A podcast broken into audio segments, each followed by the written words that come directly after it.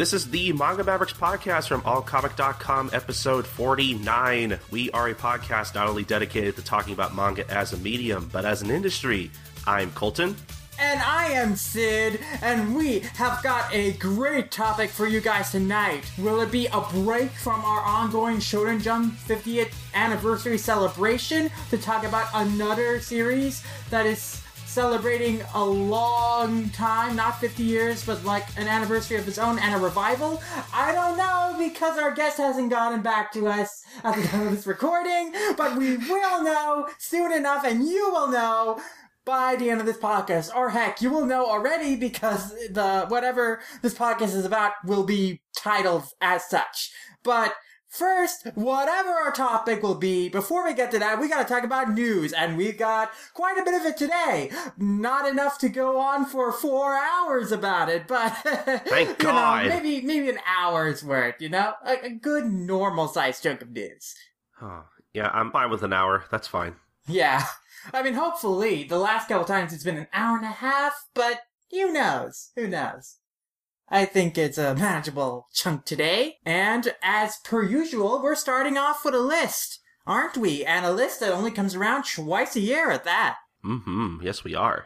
And that list is, of course, the Oricon top-selling manga and light novels list for the first half of 2018. This list is compiling the best-selling book rankings for the first half of the 2018 fiscal year, which were compiled between November 20th, 2017 and May 20th, 2018. And so we will start off by going over the top 10 manga sales ranking by series. It's interesting. Usually we get a top 30, but right now we only have a top 10, which, hey, it's more manageable for us, so I'm not complaining. Well, let's start bottom to top here. At number 10, we've got One Punch Man by Yusuke Murata and One, coming in at 1,658,000 copies sold. One Punch Man is down from 7 from the same time period last year, but it's still in the top 10, so still going strong. Mm-hmm. At 9, we've got Tokyo Ghoul RE from Sui Ishida, selling 1,962,000 copies. Wow. Tokyo Ghoul is still going strong, maybe not as strong as last year, where it sold enough to be number 5 on last year's rankings, but it's still going strong. It's kind of surprising its numbers aren't better considering the currently airing anime, but still an incredibly popular title for sure. Yeah, the less said about the anime, the better. Yes.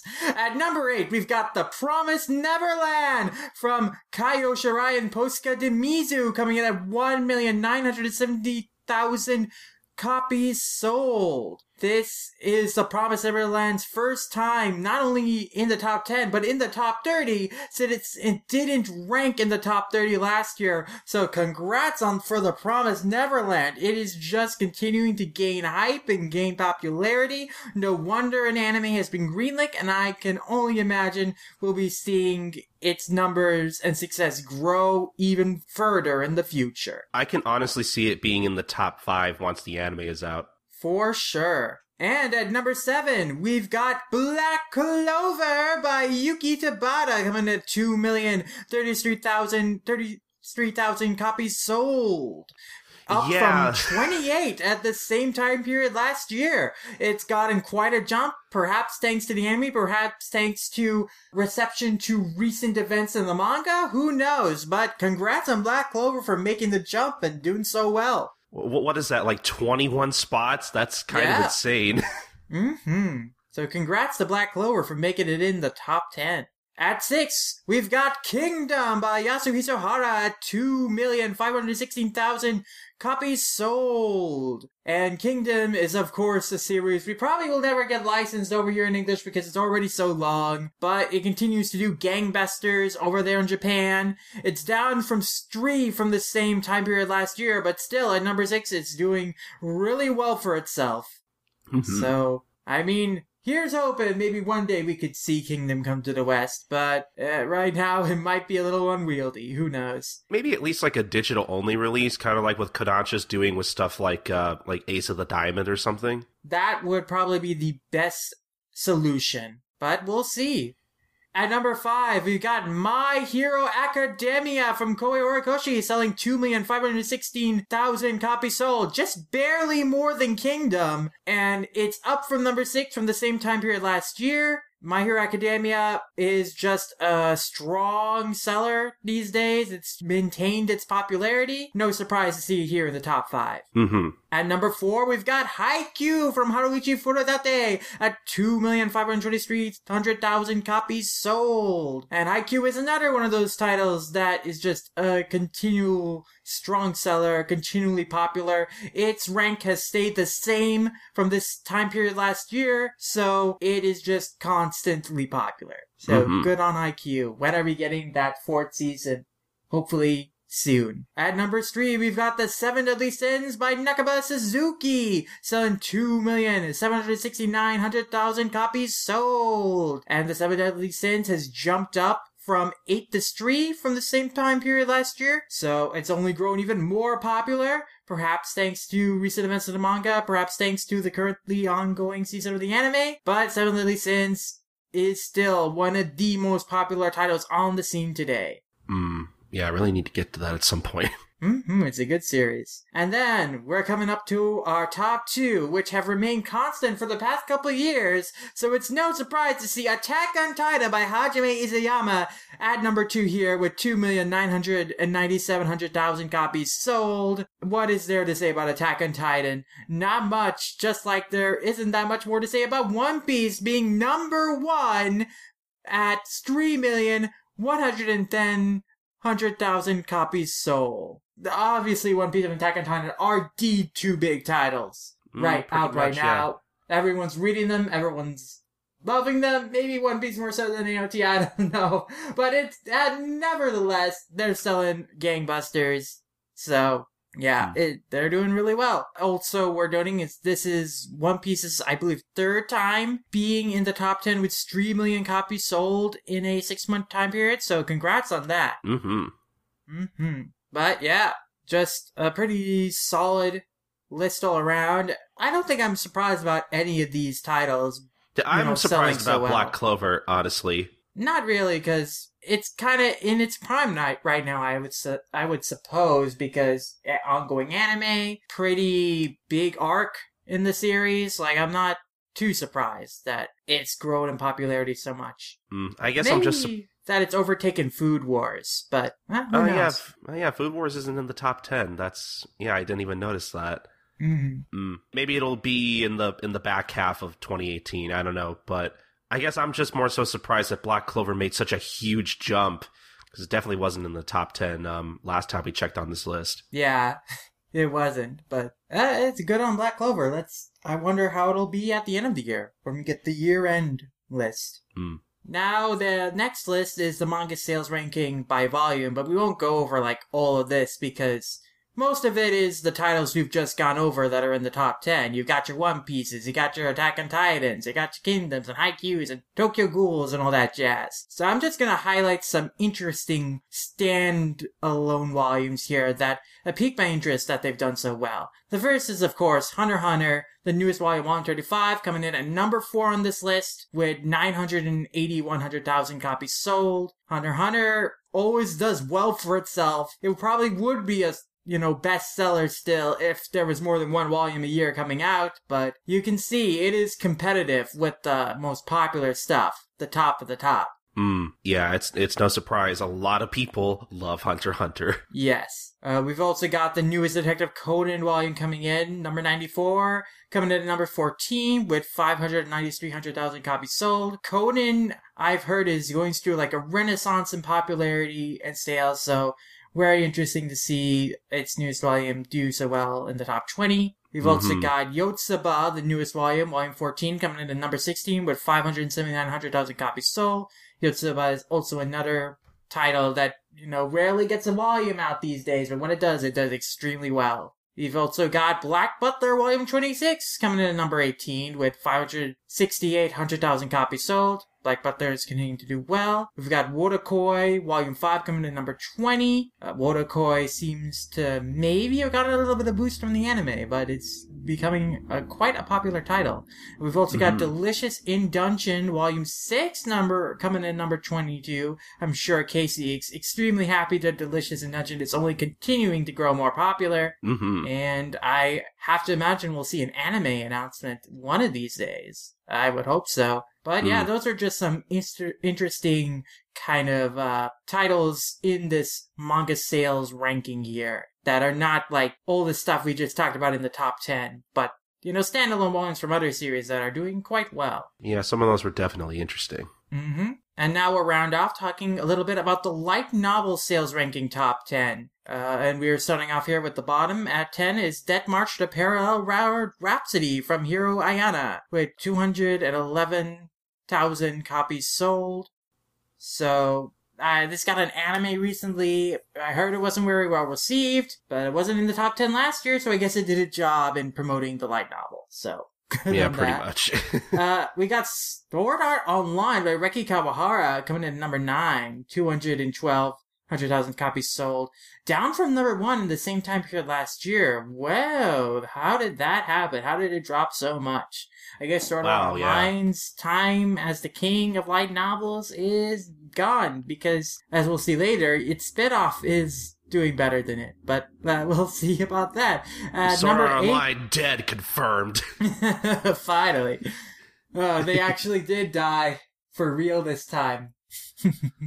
But then at number 8, we got That Time I Got Reincarnated as a Slime by Fuse, 238,000 copies sold. Yeah, that's one I've heard a lot about. I don't know if it's gotten an anime announcement yet, but I have to imagine it will soon because it's getting a lot of buzz. Mm-hmm. So interesting. At 7, we've got No Game No Life by Yuu Kamiya, 271,000 copies sold. Like No Game No Life, and glad that it's back on the top 10 after dropping off last year.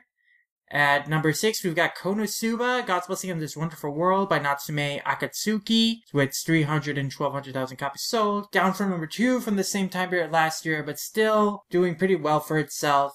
I like Konosuba a lot. Hope we get another season of the anime, so good on that. At number 5, we've got Sword Art Online Progressive by Reki Kawahara. So I guess Reki Kawahara is still doing well himself. It's just the spin-off to his series is doing better than his main series. But yeah, that's in the top 5. So, I don't know. Will we see a Sword Art Progressive anime sometime if it's doing better than the main series? I don't know, but I guess we'll see.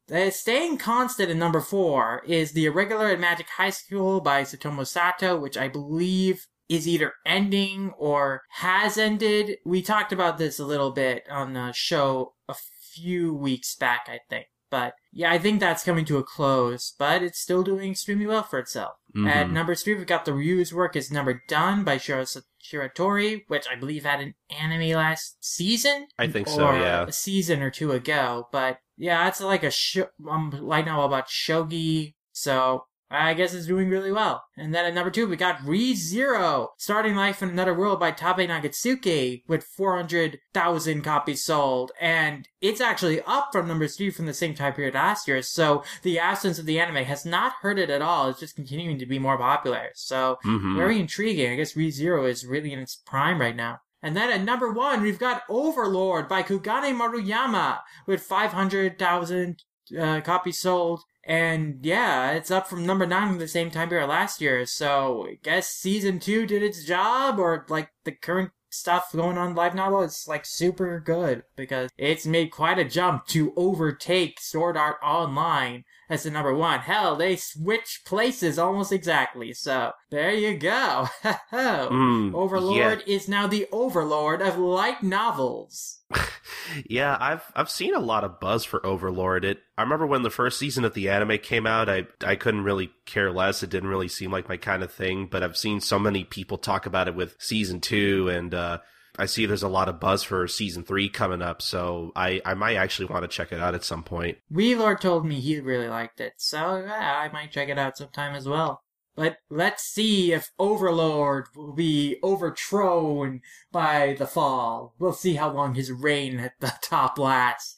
But that about does it for this coverage of the Oricon list for this first half of 2018 year. Looking forward to seeing how things might change when we get to the back half and the year-end totals. But now we are going to transition into serialization news. And even though manga seems to be thriving, as we've seen on the Oricon list, it seems that the medium of print magazines might be slowly phasing out. It might be a dying breed, going extinct a little bit. Well, not entirely, but there's certainly a lot of magazines that are ending publication, including Besatsu Hana Toyumi Shoujo magazine, which recently ended publication a few weekends ago. But yeah, the last issue, the July issue of the magazine just said the magazine was ending with that issue, just out of the blue, out of nowhere. It was like, well, this is the final issue. Oh, wow, It just really hit us with that. But yeah, this magazine was very notable for running manga such as Aya Kano's Otoman, Chika Shiomi's Ikarism and Rasetsu, and perhaps most notably, Suzue Miuchi's Glass Mask, which is one of the longest-running manga that is still in serialization. So this was like a big deal that this magazine with a 40-year-old pedigree is just suddenly ended. But a lot of their series, it will not cease with the magazine. They will move on to other magazines. These include Saki Hiwatari's Boku wa Chikyu to Utao, which will move to Hakusensha's Melody magazine starting in its October issue on August 28. Wonder Honey Hiyaka Mangekyo, Momo Momoto, Hyoke Gakuen, Hokago Sensei To, and Sekai wa Kyo Momatsu and Ochikubo are all going to move to Hakusensha's Manga Park app and website. So a lot of these series are moving to digital. In addition, the final chapter of Masumi Kawaso's Touring Express Uro will debut on Manga Park on June 26th. And another new series will launch in Hakusensha's Hanmaru Manga Web Manga magazine. Wow. In addition, a lot of other creators, including Nanpei Yamada, Shigeru Takao, Ritsumiyako, and Banko Kuze, will launch series in a new web magazine called Hana Yumi Ai, which is coming this fall. And next spring, Marimo Rakagawa's Kyukesuki to Yukai na Nakama Tachi is going to resume in Hana Yumi Ai. So yeah, a lot of these titles are just going to be moving digital now, to digital magazines and imprints, in fact, and apps and all that stuff. So very, very interesting. As for the fate of Glass Mask, that will be continuing. It is not ended yet with the conclusion of Hana to Yume, but where it will continue is still up in the air, but I would not be surprised if that will also continue digitally as well on one of the apps Hakusensha has. So, very curious. I didn't even know Glass Mask was still going. That's really surprising to me. Oh yeah, I mean, it's been going on for 40 plus years. It's one of the longest running manga. Wow. Yep, but that's not the only magazine that's ending, because we've also got Monthly Comic Burrs ending on June 30th with its August issue. Though they are more upfront that the magazine's medium will change and the manga serializing in the magazine are going to continue. So they haven't revealed all their details, but I'm going to guess, just like Hana to Yume, they are going to move most of these to a digital web magazine. And of course, Comic Birds is known for serializing titles such as Lament of the Lamb, Rose and Maiden, Hetalia Access Powers, Otome Yokai Zakuro, and Konohana Kiten, all of which have, received English language releases in some form or another. Hetalia is probably the most popular of those, but the only one of those that are still running is Konohana Kiten and Otome Yokai Zakuro, so we are still more than likely going to see that those continue whenever this Monthly Comic Burst relaunches in a digital platform. But it doesn't end there, because Hakusensha's Young Animal Arashi is also ending. It's the 7th issue of it is going to be its final issue. And then they're going to launch a new magazine called Young Animal Resistance that will carry on the young animal gene, so to speak, and focus on fighting manga. And that will launch at the end of this year. In addition, Hakusenju is also launching a new adult-oriented digital magazine titled Harem in September. So I think you can guess what the focus on that will be. I don't know. Ecchi harem manga. Nah, it couldn't be. Yeah, but a lot of creators are going to contribute works to Harem, including Aki Katsu of Futari H, Ryuta Amazume of Nanotukaru, Ena Moriyama from Kono Ai wa Idan, and Akira Kiduki and Nanki Sato from Utsusuki Paradox. So they're all going to contribute works to the new Harem magazine. So they certainly got a lot of talent lined up for that. But the manga that are moving from Young Animal Arashi to Young Animal include, well, there's a lot of stuff. I don't know how much of this has been licensed in English, but yeah, most of the manga that were running in Young Animal Arashi are gonna continue on in Young Animal. Mm-hmm. So that will debut in its 14th issue on July 13th, and while the 15th issue will publish the end of Jikyo Izumika no Kyomoyo on July 27th, and another new series called Kento Anko Kuden Setsubis is going to debut later on, while the series My Ball is moving to Hakusenju's Manga Park. Appen was set on July 6th, just like many of the Hana to Yume titles. And we're not even done with all the magazines that are done, because Comic Review is ending print publication and moving online with its August issue on June 19th. And all its currently serialized manga will debut online for free on July on the tentatively titled Comic Review Web Hen, or Web Edition. And so this is very notable for a lot of series, including Monster Musume, A Senar's Life, Alice and Zokuro, Nurse Satomi's Monster Infirmary, a lot of titles that, you know, you can pick up from Seven Seas, many of the most famous Monster Girl manga. All of those will be continuing, just now in an online publication instead of print.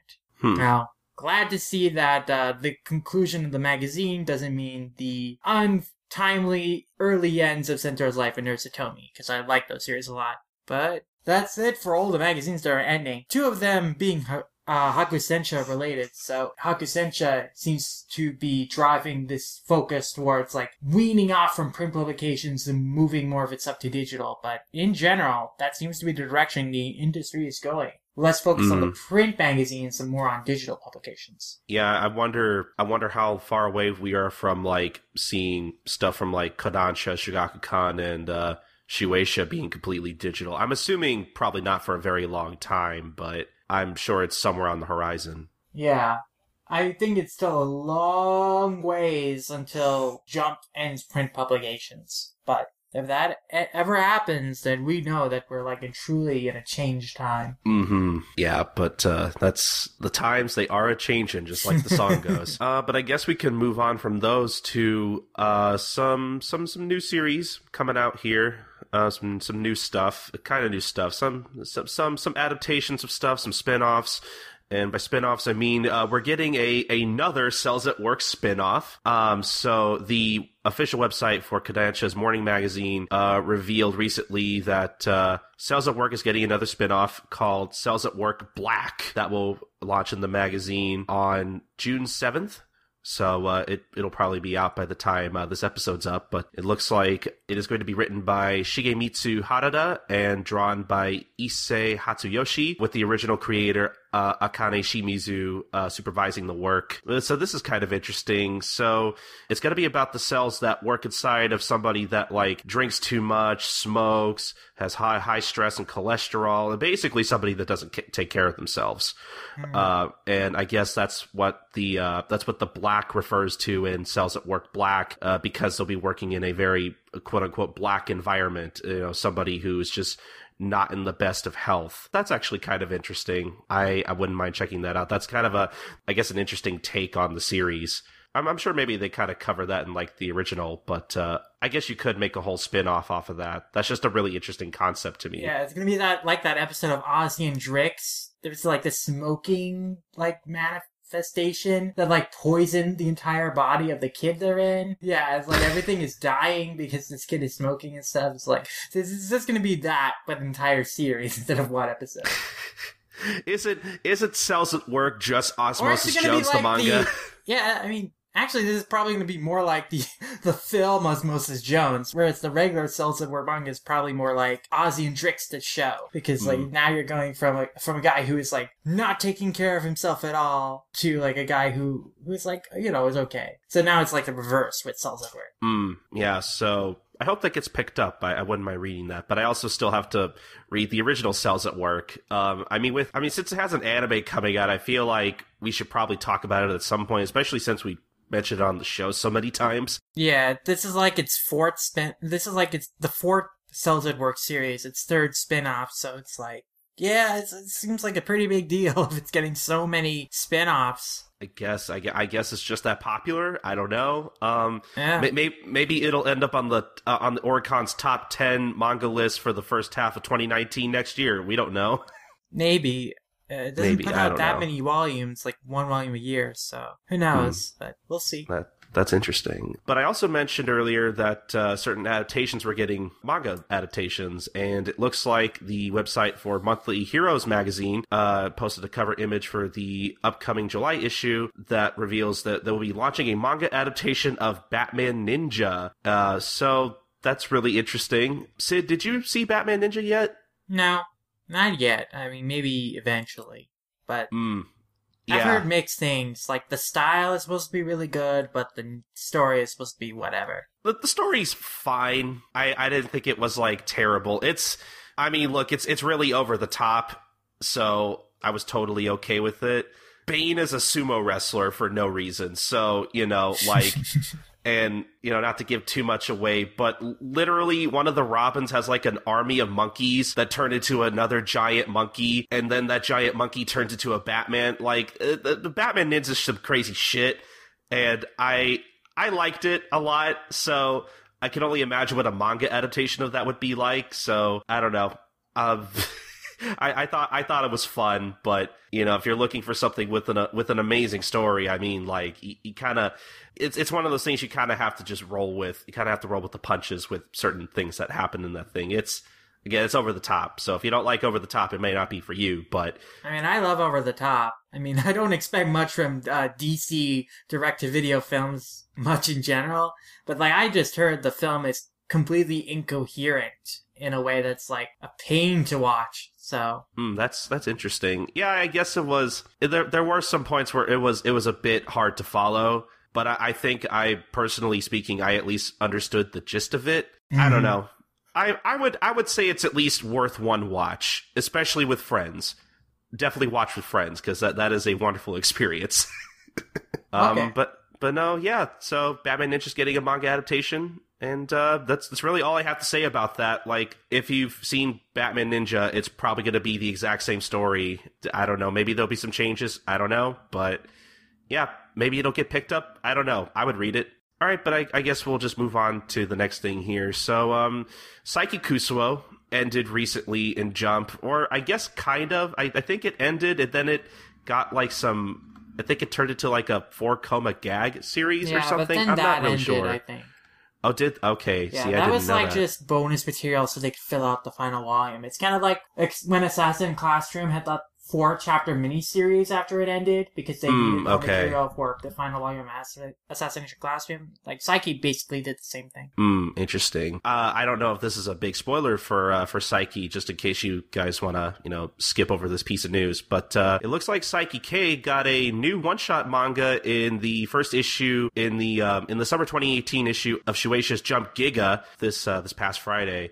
Yeah, it looks like this particular one-shot basically focuses on Saiki Kusuo without his powers. So that's really interesting. I didn't even know that happened. So I saw V-Lord actually tweet about this, and he was really praising it. So it makes me really interested in checking it out. But I really just want more Saiki Kusuo. I really hope that next season ends up on Netflix soon.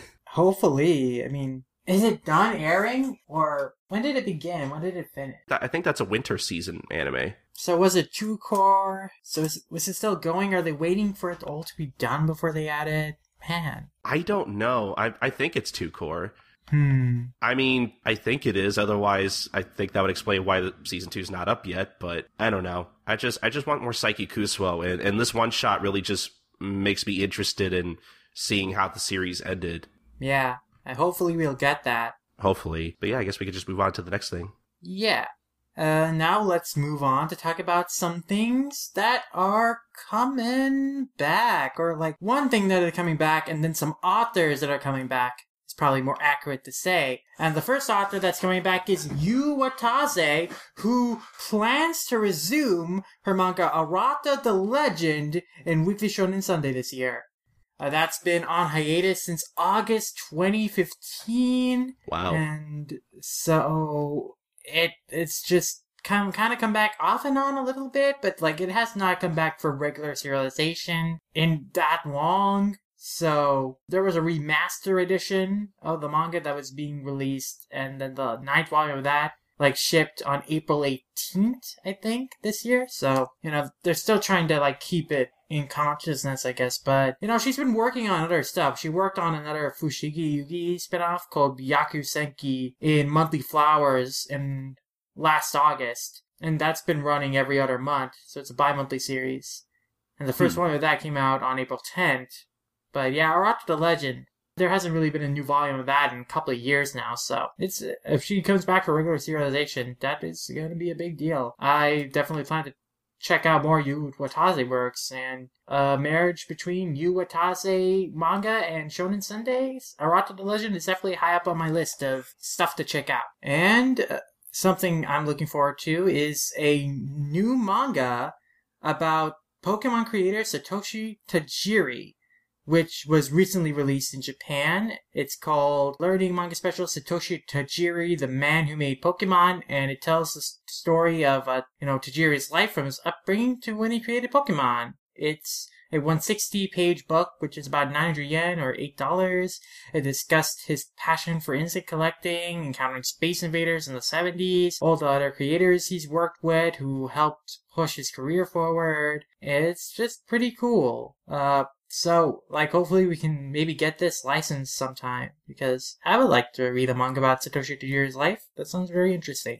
Yeah, I'd read it. And back on the subject of authors returning, we've got Akiko Higashimura planning to launch a new manga in conjunction, partnered with novelist Mariko Hayashi. And they will be publishing this new manga called Hyper Medi Nakajima Haruko, launching in the August issue of Shueisha's Kokohana on June 28th. The first chapter will have an opening color page and will be on the front cover of the issue, and it'll have 48 pages. And it'll be about a middle-aged lady named Haruko Nakajima who gives advice on love, and it's based on Hayashi's book Saiko no Obahan Nakajima Haruko no Renai Sodan Shitsu, or The Best Middle-Aged Woman, Haruko Nakajima's Love Consultation Room. So it seems like to be a direct adaptation of the series, or at least inspired by the series. So I am always looking forward to new Higashimura manga. Now that Kodansha has finished, publishing Tokyo Tarareba Girls on digital, I know they're just starting to release it in print, but, they're done with Princess Jellyfish in print, and they're done with Tarareba in digital, so hopefully they can maybe publish another one of Higashimura's works in digital, and, I just want more Higashimura manga. The more, the better. I love her work. She's one of my favorite mangaka, and I'm always excited to hear of new work from her.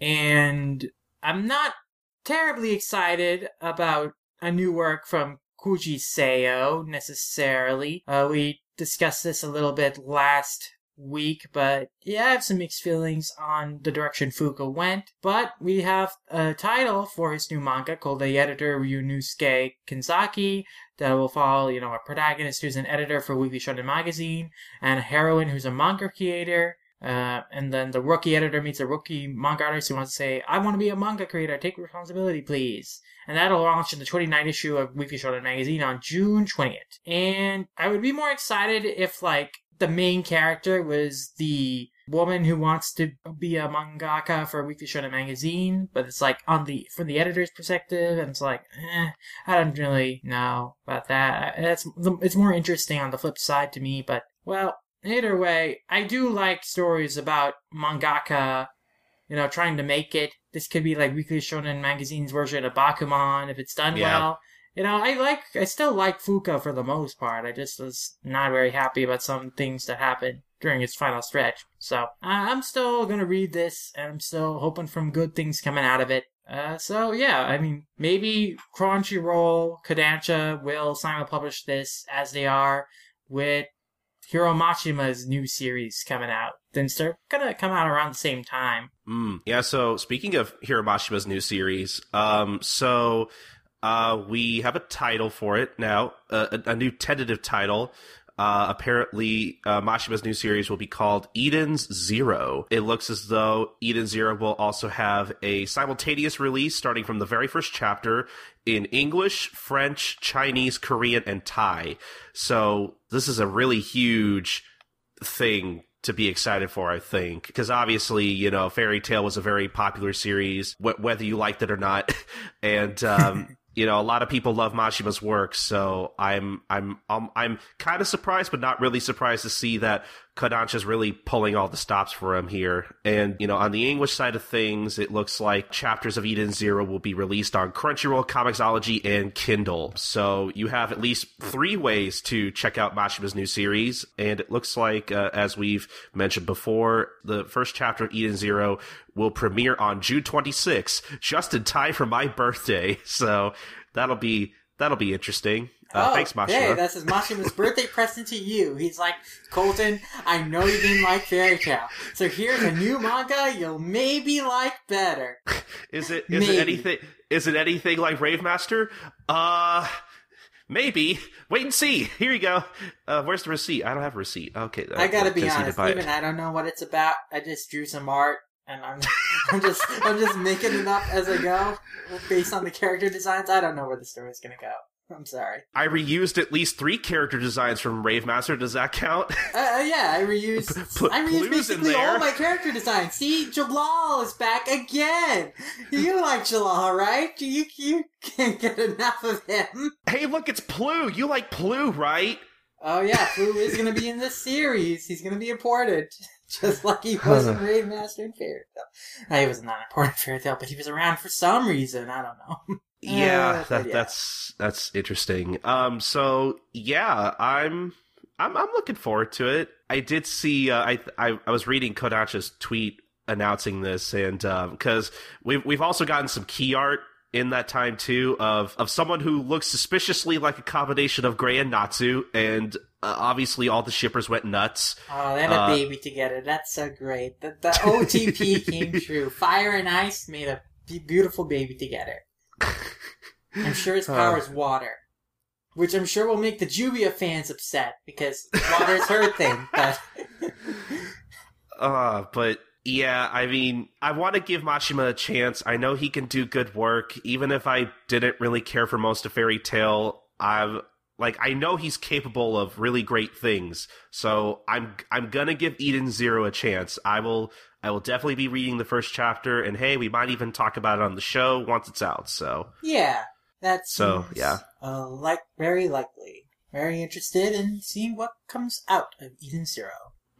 So yeah, that's actually something I'm kind of looking forward to. But you know, speaking of Crunchyroll, we're gonna move on to some licensing news. And the first thing, you know, pertaining to Crunchyroll, we have to talk about here is that Crunchyroll is adding some new Kodansha series. If it hasn't already, it probably has already, I think. And one of those latest editions is Kei Sasuga's Domestic Girlfriend, which I believe at the time of this recording will be out. Domestic Girlfriend comes from Weekly Shonen Magazine, and wow, I'm losing my train of thought here. It's about a high schooler named Matsuo who is hopelessly in love with his teacher named Hina, but one day at a mixer, he meets a moody girl named Ri, and they end up sleeping together. Oh, wow. Yeah, so that escalated quickly. one night stand there. But then his father announces that they're getting he's getting remarried to a woman with two daughters, and guess what? The daughters happen to be Hina and Ri. So now Natsuo's life is getting crazy because the woman he's in love with is living with him, and also the woman he had a one night stand with is living with him. That sounds very, very trashy, very steamy. Well, you know, interesting is Kei Sasuga. She is known for the manga Good ending, which I haven't read yet, but I've heard very good things about. That's actually a very thoughtful and a really well done, like, romance harem manga, you know, that carries a lot of very relatable emotions through it. And so it's probably one of the best in the genre. So I think that this is, you know, the premise in her hands. She's gonna, like, really explore the emotions of this kind of scenario and develop it in a really thoughtful and interesting way. So I'm actually really looking forward to checking this series out and reading up on it, because I've heard a lot of good things about Good Ending. So I mean, you know, that's I completely agree. I mean, most times it's not necessarily the premise, but the way it's executed. So, you know, I mean, from what you're telling me, you know, hopefully this series is a little more thoughtful than its premise leads on. You know, if I hear enough good things about it, you know, I might check it out maybe or something. Yeah, so it looks like the first chapter is available now, but it looks like the actual Simulpub will begin on June 5th. It'll have already begun by the time this episode's out, but yeah, so that's another new Kodansha title coming to Crunchyroll, and yeah, so... Yep, you can look forward to new chapters of that every Tuesday, unless they're late on them. Like they often are. I mean, you know, sometimes things happen, unfortunately. But I guess speaking of Kodansha, it looks like Kodansha USA is adding 4 new digital first titles to various digital comics venues or whatnot. And yeah, so we're just going to go over those real quick. So the first title, debuting on June 5th, again, by the time this episode's out, the first of those titles is going to be Those Summer Days from Chika, which again is debuting on June 5th. And God, I can't talk today. So I'm just going to read the story summary because I kind of enjoyed reading them on the last episode. 6 former classmates meet at their high school reunion. Legal secretary Tamaki, businessman Takumi, single mother Yuka, shoe salesman Taichi, tech CEO Shoji, and teacher Moe. A lot of interesting career choices. As their conversation... How come the women have, like, the most stereotypical choices, though? One thing at a time, Sid. As their conversation turns to long ago loves lost, Yuka makes a shocking confession. In the summer of their second year, she lied to keep Tamaki and Takumi from getting together. After a night of drinking and reminiscence, Tamaki awakens to find herself 10 years in the past on the day of that fateful summer began. But just as she learns Takumi has returned to the past as well, they both receive a mysterious text message. Those life-changing summer days have come around again. Can the past truly be changed? So this is kind of like Orange, except they actually travel back in time instead of just sending letters back in time. And no one died, I guess. I don't know. I don't really have much to say about this. But the next title we're going to be talking about is Kamikami Kaishi from Emma Toyama, which will be debuting on June 12th. And it looks like, just from the summary, it is going to be about a Shinto ritual called Kamigami Gaishi, which allows a deity to rest in a girl's hell to heal themselves. But then one day, a girl named Mashiro, who has been confined in a small room, meets Hino Gaku, who is a kamisama that has been sealed inside her hair. And then, what happens? It's a super Kamigami fantasy. So it's like kind of a silly, cute comedy about, like, this deity living in this girl's hair. Yeah, premise isn't really doing much to pull me in, honestly. It's pretty short and a little vague, so... Yeah. I like the cover art. It's kind of cute. I'm not a fan of the style, honestly. You don't like pink? I'm sure. That's the problem. It's too pink for me. I'm not going to read it. Too pink, too moe, too flowery. So this next one I'm a little more interested in. Karate Heat from Eiichi Kitano, which will be debuting on June 19th. All you need is the floor in your body. Then all that's left is to make a fist. Shinya Kinoshita, a boy with incredible posture, and Takumi Yanagiya, the 6-time elementary school national champion, meet one day by chance. But surely it's fate. As the two laugh and are drawn to each other, the stage is set for this story of the Kawasaki Ukishima Junior High School Karate Club. A fun-filled martial arts journey full of friendship and smiles begins now. So, that sounds kind of fun. It seems like a shonen story. Like a nice shonen story about rivalry and a friendship. So yeah, it sounds pretty simple. Maybe it's more complex than the summary leads on. I don't know. But last but not least, we have the quintessential quintuplets. Try saying that 5 times fast. The quintessential from Negi Haruba. Quintessential quintuplets. Quintessential quintuplets. Quintessential quintuplets. Quintessential quintuplets. See, you always dare me to say things 5 times fast, and I can almost do it. So. I know. I don't know why I do that, because you're always going to reciprocate. I should really know better by now. That is authored by Negi Haruba. It is going to be coming out on June 26th. Hey, my birthday again. So, let's see. One day, a poor high school second year named Futaro Uesugi comes across a private tutoring gig with good pay, okay, but his pupils are his classmates, and they're quintuplets, and they're all gorgeous girls, and they're also troublemakers who hate to study and are on the verge of flunking out, and the first task is simply gaining the sister's trust. Every day's a party. The curtain is rising on the Nakano quintuplets, quirky romantic comedy with 5 times the cute. I can't read today. That sounds wacky, I guess. I guess it's We Never Learn if all the girls were related. Sure. Yeah, that sounds about right. Yeah, I'm not very interested in a lot of these licenses, unfortunately. Nothing really stands out to me. Yeah, I mean, I read these premises and I think of, like, other stuff. Like, the most original sounding one is Kamika Mikaishi, but... I don't dislike the style like you do, but, like, it's also not that... It doesn't, like, grab me that much. I think the cover is cute, but it's like, it's still not that grabbing, both the art and whatever summary there is. I mean, I guess the most interesting summary in terms of like a hook is Those Summer Days, but already from the, you know, synopsis, I'm like, there's going to be some stupid gender role stuff here because all the women just happen to have the most stereotypical female roles you could give them. It's like, geez, come on. It's like, no, I'd rather just go back and read Orange again.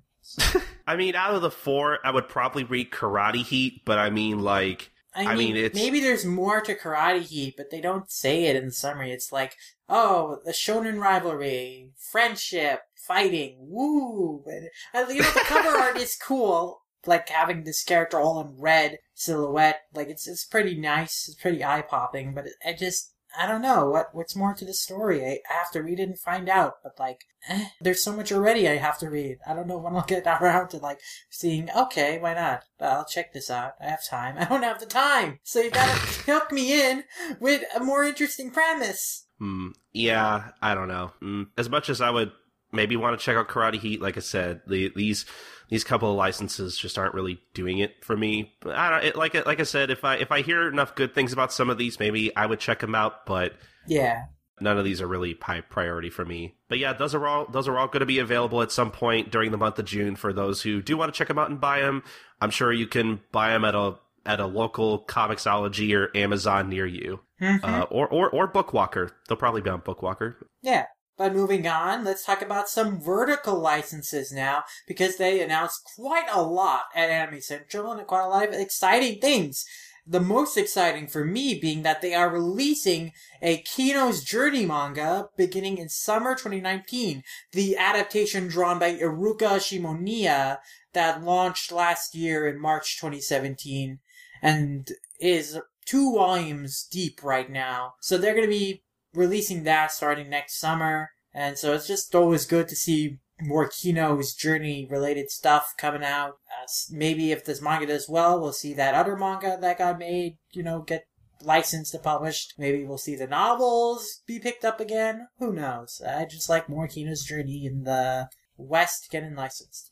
And then we've got some other licenses from Vertical, including Akihira's Go With The Clouds, North by Northwest, a manga they plan to release in May 2019, which is a mystery story set in Iceland following a 17-year-old boy who's searching for a certain man, and he has three secrets. His car can tark, he's weak around pretty women, and he's a detective, so he's like Knight Rider, I guess. Knight Rider's the name of the car, I don't know what the name of the guy is, but like, yeah, it's basically like that. Except it's set in Iceland. This looks like a John Woo movie with all the, like, doves flying around him on the cover. That's pretty good. And they're also releasing Kei Matsuoka's Sherlock Holmes and Hirobumi Ito novel in March 2019, which is about Sherlock Holmes going to Japan and teaming up with Japan's first Prime Minister, Hirobumi Ito, to solve a mystery with international implications, which is a crazy premise. And so that's coming out in March 2019. So I'm actually kind of interested in that kind of craziness and how that'll turn out. In addition, if you're a Satomo fan, good news, because they're going to release Blame in one collective omnibus volume. Damn. And Knights of Sidonia in a Masters Edition omnibus starting in April 2019. And there's going to be 7 of those Knights of Sidonia omnibus volumes that will each have like 3.5 volumes each. Within them. Wow. So, yeah. Those are some huge books. Yeah, if you haven't collected Knights of Sidonia or Blame yet, you can look forward to those releases. But yeah, some cool licenses from Vertical overall. Yeah, damn. That's pretty impressive. But I guess we can move on to some DC licenses? Whoa, DC publishing manga. So DC Comics announced back in March that they'll be releasing a manga from Shiori Teshirogi, who apparently is the author of Saint Seiya The Lost Canvas, which is interesting, called Batman and the Justice League. And so the first volume of that will be coming out on October 23rd and will be 200 pages long. And, essentially the premise is just about this boy from Japan. He travels to Gotham City, and he's basically on a mission to find his parents, who were both scientists that were presumably killed in an explosion at a power plant. But he basically runs into a few bad guys, and he's going to need Batman and the other Justice League's help in solving this case and fighting bad guys and whatnot. And the art style definitely looks interesting. It's definitely an interesting take on the DC superheroes, but I don't know. I'd probably check it out. It's not every day that Marvel or DC licenses any kind of manga at all, so I wouldn't mind checking this out. Yeah, it's definitely cool that they're finally releasing one of the manga adaptations of their properties. Though I don't know about this style necessarily, because I look at Superman's face and it's like, just. Something off about the way Superman looks here, but... He looks like he's 15. He looks too young. Yeah, I will admit that is a bit off-putting, but... Yeah, I don't know. I'm used to him having, like, a square jaw. Like, it's just too smooth, too round. Yeah, he's too beautiful. To be shonen, yeah. Oh, man. But that's interesting. I might check it out, maybe. Mm-hmm. Yeah, I mean, I definitely check it out. Yeah, pretty cool. Hopefully they license more of manga adaptations of their stuff if this does well. But moving on, we have another Simulpub to talk about, because Yen Press is publishing Goblin Slayer Brand New Day, which is a spin-off of Goblin Slayer, and they're publishing that simultaneously with Japan. And you can already check that out, and it's... I don't know what the premise of this specific Goblin Slayer spinoff is, but, Goblin Slayer is about an adventurer, or at least a guy who thinks he, wants to be an adventurer, but, like, he only kills goblins, and then the story begins with, like, a female priest who's joined his party, but they get into trouble, and then he saves her, and then he's ranked gold, 3rd highest in the guild, subduing demons, and he's like, I'm not going to save the world, I just kill goblins. And so then a female elf approaches him with a request. So I don't know, like, what the specific premise is about. Maybe that is the specific premise. But, yeah, if you like Goblin Slayer, there's another Goblin Slayer manga to read. Yeah, there you go. And in addition to that, Cross Infinite World has licensed Dawn of the Mapmaker, a light novel series that they are planning to launch on July 31st on Kindle, and it's about an age where map making is a lost art, and then this girl Unin hides her skill from the world at large, but she accepts a local landlord's request to survey the boundary between his land and neighboring lords, and her maps accidentally give away her existence to a master swordsman and a cunning mage, who are a duo who have been hunting down the man who taught her the forbidden knowledge of map making. And so, being one of the few people who are capable of, creating maps with bird's eye precision, her fate hangs in the balance as she endeavors to survive in a world of people who want to see her dead, because she can make maps. Sounds very interesting. Yeah. Yeah. And I think that does it for licensing news. So, now we'll move on to just some industry stuff, and the first of which is Shonen Jump is having a new awards program called the New Vertical Manga Awards. So these awards are going to honor manga intended for smartphones and other devices that scroll vertically. So well, that's basically the manga you submit for this contest, they should be designed for when you're scrolling pages vertically. So that's very interesting to focus on that formatting. So at least 3 manga chosen as the grand prize and runners-up will be serialized in Shueisha's Shonen Jump Plus app and website, and the grand prize winner will receive 1 million yen, about $9,100, and the runner-ups will receive 200,000 yen, or about $1,800, and honorable mentions will receive about 50,000 yen, which is about $450, and finalists will receive 10,000 yen, about $91. And so participants may submit works that have previously been posted online, and the contest is open to works of any genre and for any audience. And the entry period for this is, it's already open, and it's going to close on July 20th. And the winners will be announced around September. So this is another very cool contest that you should submit to if, you have manga in mind that works really well in the vertical scrolling format. It sounds like a great competition to enter. Maybe you'll get published in Shonen Jump Plus. It's definitely an interesting idea for a contest. But some pretty big news, I would say. Kohei Horikoshi, the creator of My Hero Academia, is going to be attending as a guest at San Diego Comic-Con. So that's some pretty huge news.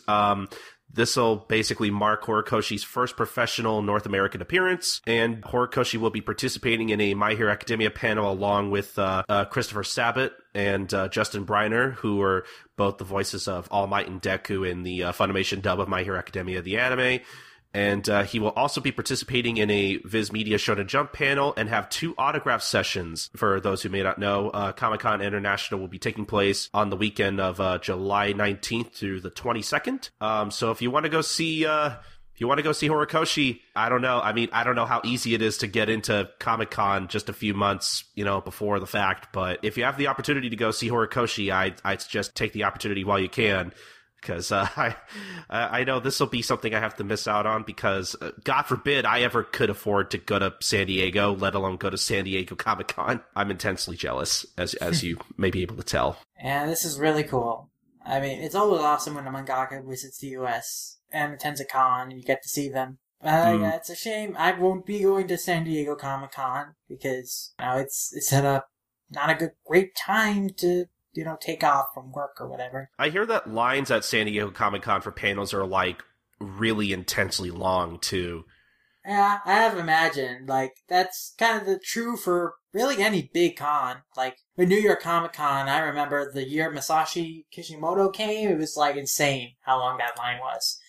And they, you also have to, register for, that panel in advance because, they anticipated that so many people would be interested in it. So you couldn't just show up to it. You had to already RSVP basically, which I neglected to do. So I couldn't see Kishimoto that year, but it was insane. That line, I remember how big that was. Did you have to do that for when you saw Matsui? I forget. Yeah, Matsui was also a pretty long line, and also because there was more people who were, of course, interested in attending the panel than they had space for. Obviously, you had to be there early enough to make sure you got a seat. And I was, so nervous because I thought, coming in an hour or whatever before the panel started would be enough. But, it was already an insanely long line. Wow. An hour before the panel was supposed to start. So, yeah, I mean, I lucked out that I was barely managed to squeeze in there, I think, because they closed the line just a little bit after me. But, yeah, you know, you got to plan ahead when you want to attend a big panel like that, because it's going to have a lot of traffic and a lot of attention. So you got to be prepared to, like, stake out your place in order to get a spot in there. That makes me even more appreciative that you got his autograph for me. I really appreciate that still. Oh, yeah. Now, that is even harder, because they were only giving autographs to the first 100 people, right? So I had to be there. I had to be in a completely different place that night, because it wasn't at New York Comic Con itself. It was at Kinokuniya, which is like half hour away. It was a ways away from the convention itself. So, you know, I had to plan to make sure I got there early in time, you know, to be,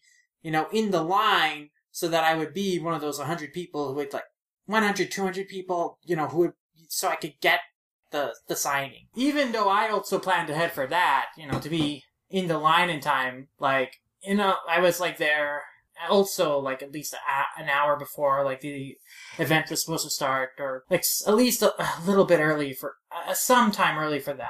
But, yeah, it's like, you know, still, insanely long line, and it also took hours to just wait in that line. Like, it took, like, 2 hours in that line, at least, until I actually, you know, got to Matsui Sensei. So, you know, I was there for a while. It was a lot of standing in line.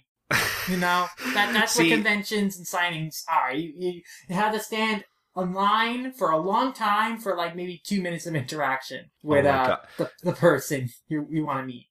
But still, I feel bad because I feel like I'm never going to get you anything as cool or as hard to obtain as that. Ah, don't worry about it. So, but yeah, it's still worth it if you want to meet Horikoshi Sensei, because he's also, you know, very secretive about his identity and stuff. So getting to see him for, like, the first time will be pretty cool. Unless he wears a mask or something. But even then, still pretty interesting. Oh, yeah. Still pretty cool. So, yeah, if you can go to San Diego Comic-Con, definitely do. If you want to see Horikoshi Sensei. So definitely take the opportunity if you can. But I think that's really about it for industry news. Now we'll just move on to some miscellaneous stuff, and we'll move on to the anime part of that miscellaneous stuff by just talking about some cool stuff coming out of the anime woodwork. So it looks like One Piece is getting a new sort of reanimated recap kind of special thing that they come out with every once in a while. You know, they just kind of retell parts of the story, but, like, they're usually pretty fun. Anyway, I personally really enjoyed, like, episode of East Blue. I thought that was somewhat enjoyable. And it looks like we're going to be getting another one of those, this time covering Skypiea. So, yeah, One Piece episode of Skypiea will be premiering on August 25th, and I'm sure that Crunchyroll will probably pick it up. I definitely used to be one of those people that, like, used to just kind of bash Skypiea because at the time it didn't really feel like it connected to the overall story, whereas nowadays Skypiea is actually kind of an important arc as far as, like, the world of One Piece goes. It actually does connect to the story as far as that goes, but... And so, obviously, I have a bigger appreciation for that arc, and I actually kind of want to reread it at some point. But yeah, so I can't wait to re-experience that arc. So... yeah, that's coming out, and I'm looking forward to watching it. Yep, I liked Skypiea before it was cool to like Skypiea, so you know, I'm super excited to see it get reanimated and see the story, like, retold. So, yeah, I'm looking forward to it. I will say that I was always a fan of, what was it, the Noland and Kagura flashback, yeah, despite everything. Probably actually my favorite portion of the arc. But on to some even bigger anime news. So we talked about last episode, I believe, how there was a certain domain name registered for The Promised Neverland that may or may not have indicated that it was getting an anime. Well, guess what? It's getting an anime. It's been confirmed in the latest issue of Shonen Jump at the time of this recording that The Promised Neverland is getting a TV anime next January 2019, and we'll be airing on the Noitarama block, which unfortunately means that it's probably going to be an Amazon exclusive, so that kind of bums me out a little bit. But I mean, I don't know, like, as much as I'm kind of wary of using Amazon to watch anime or whatever, just because I've heard very unsavory things about its service and whatnot. It makes me really not want to use it. But I mean, if it's for the Promised Neverland, I might actually consider it. So, I mean, I don't know. At least, like, get a free trial after the show is finished airing so you can binge watch it in a stretch. Oh shit, that's actually a pretty smart idea. I didn't even think about it like that.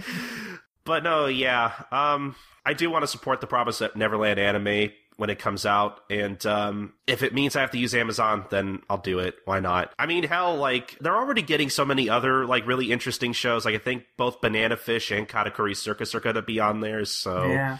It might be worth looking into next year, honestly. Mm-hmm. Yeah, Promised Neverland, getting a slot on Noitamina is pretty interesting because first it tells us that it is going to be aimed at the late night audience, but it also kind of gives us an idea of like how long the show might run, because Noitamina shows either are one or two core and run for either 11 episodes or 22 episodes. So if it's an 11 episode season, that has to mean it's just going to cover Gracefield, mm-hmm. which I think is doable with that amount of episodes. And if it's 22 episodes, it can probably cover up to the end of where the current stretch of chapters is, whatever the conclusion to whatever this current arc is, because would be the only satisfying place to really leave it off.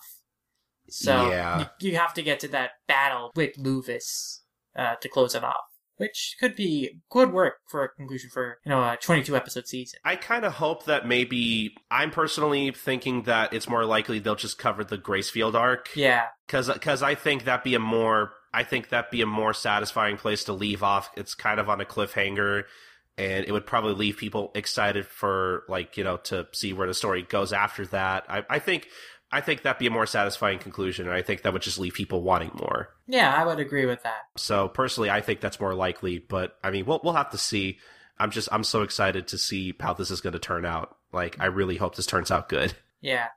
For all I know, they could also make a 22-episode season just off of Gracefield if they just do a 2-chapter-per-episode pacing. So, we'll see. As long as the direction's good, I could live with that, I think. Yeah, Promised Neverland might benefit from that kind of slower pace too, but we don't know any of those details yet.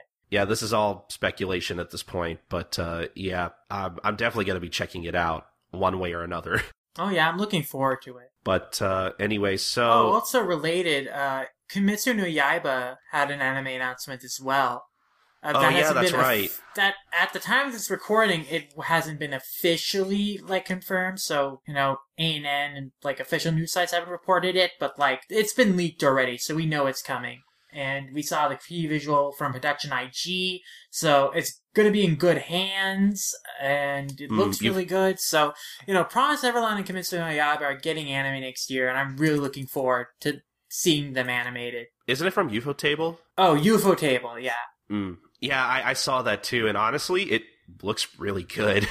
Yeah, I'm sure by the time this episode's out, that'll have been confirmed officially, but yeah, it's really cool to see two new, really big Jump series get a new anime. Big Jump series have got an anime by this point now that are currently running in the magazine. I don't think, anything more than 2 years old is lacking in anime now. Just think, I'm sure We Never Learn will get an anime. Dr. Stone has to get an anime. Yeah. It just has to.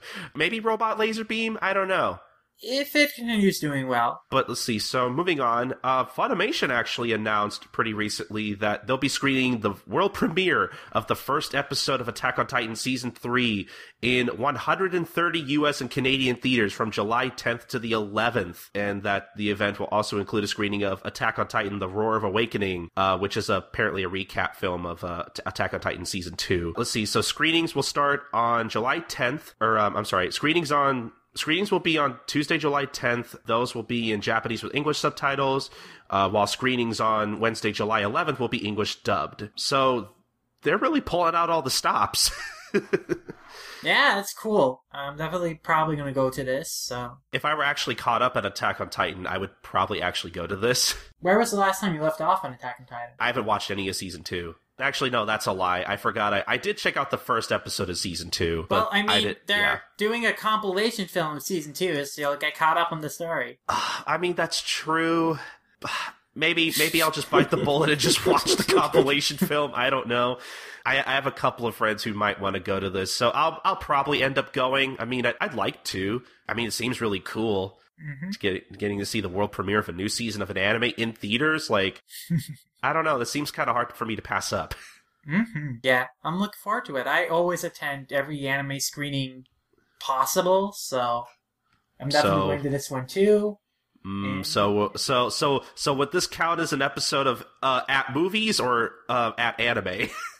Well, we did Ancient Magus' Bride Crunchyroll movie night screening as an At Movies, even though that was just 3 episodes of Ancient Magus' Bride.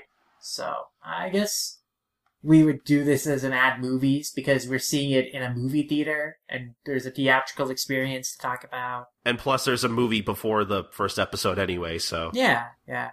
So it would be like an At Movies. I don't know if we will do an At Movies on this, but yeah, if we feel passionate enough and we do it in a timely enough manner. What usually has been killing us from doing a lot of At Movies as much as we want to do is that we like don't do it immediately and then we just like lose our passion to do it. Oh, like, yeah. Because we were going to do Deadpool 2. We've seen Deadpool 2 twice, but we did not record immediately after seeing it. So we just, now it's like, I don't know if we'll do it. It's already been too long. That's unfortunate, but... but there'll always be opportunities. We see plenty of movies. But no, yeah, definitely go check this out if you're an Attack on Titan fan. I mean, it's a pretty neat opportunity. Mm-hmm. Also a neat opportunity is a chance to win one of Vinland Saga creators Makoto Yukimura's used pen nibs. Because Vinland Saga has been published in Kodansha's Afternoon magazine more than 150 times.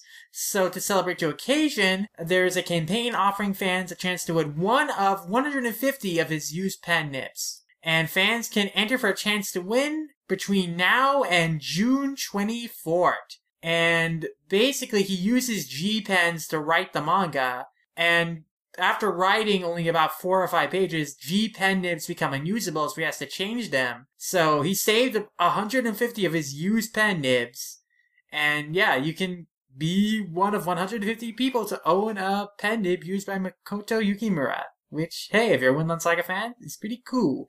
And you can use a link on Afternoon's website to enter the contest, and I'll try and leave the link in the episode description for you guys to go check that out too. And then the used pen nibs will go out to the winners in late July. That's interesting. Mm-hmm. Also interesting is a list of must-read Detective Conan volumes created by a dedicated fan. As we all know, Detective Conan is 94 volumes long, so it's a bit unwieldy for a lot of people, because if they are only interested in the story, which volumes do they read? Because not every volume has plot-relevant stories, because it's mostly episodic. So this anonymous poster on his blog, he listed all the volumes that are important for you to read, which is Volume 1, because that's where it starts, Volume 2, because that's when the Akemi Miyano story happens. So what's interesting about this is, like, he listed by volumes and not story arc. So there's, like, a lot of volumes on here, and it's, like, I counted it, it's, like, 51 volumes total. So there are still 51 plot-relevant volumes of Detective Conan out of this 94-volume series that, you know, if you want to get into Conan, you still have to read 50-plus volumes to, you know, read it. And basically, yeah, all the stuff that he lists, yeah, he lists all the plot-important arcs, basically, and then some arcs that are, like, maybe not necessarily, like, super plot-important, but are still important character stories. So, like, Moonlight Sonata, he lists that because that's, like, one of the most popular stories, and it does affect Conan a little bit because it's the first time he's not able to bring a criminal to justice or save someone. So it's still, like, an important story for his development, even if it doesn't relate to the whole, like, black organization thing. So there are stories like that also included in this list. So if you're interested in getting into Detective Conan, but don't necessarily want to read all 94 volumes, you can check this list out for at least like the 50 volumes that most matter in terms of if you just purely want to understand the story of Conan. It looks like volumes 83 to 92 are like, it seems like those consistently have like a lot of story to them, which I find really interesting. Yeah, basically it's been more plot dense in recent volumes, which I think is a good thing.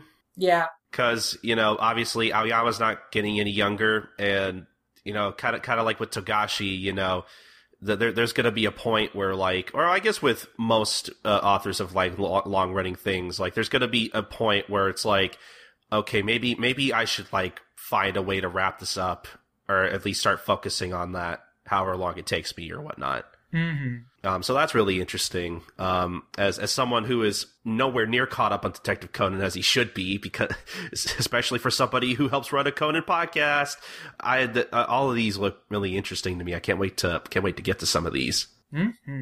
This is a very handy list for a potential Conan connoisseur.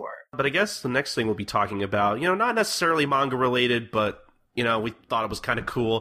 So, in case you've been living under a rock, Foolie Coolie, I think, I mean, at the time of this recording, it'll have already premiered, but you know, Foolie Coolie 2 is premiered, and I'm pretty sure Foolie Coolie 3 is also a thing. I haven't really been keeping up with... Yeah, that comes out in September. Okay, yeah. Personally, I'm like, I'm not going to say I hate Foolie Coolie or anything, but like... I thought it was interesting. I don't know. I kind of want to rewatch it because I feel like I'd have a different opinion of it, because I'm not really somebody who like grew up on Foolie Coolie, like, or watched it, I guess, when it first aired on Adult Swim, because my parents didn't allow me to watch a lot of Adult Swim, even though I did try to watch as much Adult Swim out of their sight as possible. But, you know, yeah, it just wasn't something I watched when I was younger. I don't think I watched it until, like, how long ago was that? Like, maybe 4 years ago or something? Mm-hmm. It's still a bit of a ways away, but still. But I do remember the thing I like most about Foolie Coolie, and still, like, the number one thing I like most about Foolie Coolie is the music. Like, I think the Pillows are a great band, and I think they make a lot of great stuff, and I like a lot of their music in Foolie Coolie, which is good because apparently Adult Swim announced pretty recently that they'll be hosting a 6-city concert tour for the Pillows and their music for Foolie Coolie. Along with them, all-female band Noodles and former Smith Western's frontman Colin Omori will be opening the show, and tickets are now available on the Adult Swim website.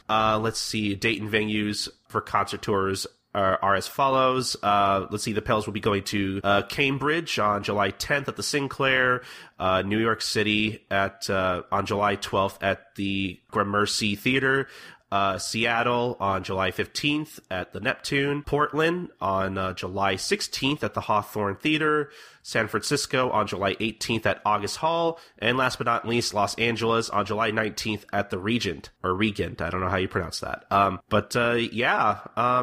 So that's pretty cool. I wish there was a concert happening near the Midwest, but I mean, you know, sometimes I wish I still lived in New York, because I know where the Gramercy is. I pass by that almost every day, and man, oh, if only they could have come in the spring. Oh man, but no, yeah. Again, just like with Horikoshi, you know, anybody who has the opportunity to go see the Pillows in concert should really get on that, because I can only imagine what it'd be like to hear their music live. But anyway, speaking of things that we'd like to go to but can't. Yeah, it's too bad I don't live in Japan too, because there's another cool thing happening over there. There's going to be a Go Nagai exhibition happening in Osaka and Tokyo this September, celebrating 50 years of Go Nagai's legacy, a half century of his legacy. You know, they're going to, you know, celebrate all of the breadth of his contributions to manga in this exhibition, which will be on September 8th through September 24th, hosted at the Osaka Culturarium at Tempo-san. And it's going to contain over 600 manga manuscripts and color illustrations spanning Nagai's 50-year career. One area is going to recreate the world view of Mazinger Z, while and Devilman while featuring other secret materials, and the guy himself is going to visit the exhibition on opening day to sign autographs, and there will be original goods on sale, including Solo Chokugin, Mazinger Z figures, and alternate scheme color. And then the Go Nagai exhibition in Tokyo will also be in September at the Ueno Royal Museum, and more details on that will be announced in the future. But man, yeah, I mean, Go Nagai has certainly seen a revival this year with so many new anime adaptations of his works, and in Japan they've celebrated his contributions to manga with this great exhibition. And man, there's so many great exhibitions going on in Japan that I wish I was there so I could attend them all. But regardless, pretty cool to see Go Nagai celebrated as he is, and hopefully we can celebrate Go Nagai too when we talk about our next thing. If our guest is here. Is he here? I don't know. I guess you'll find out. But maybe we'll talk about something from Go Nagai coming up next!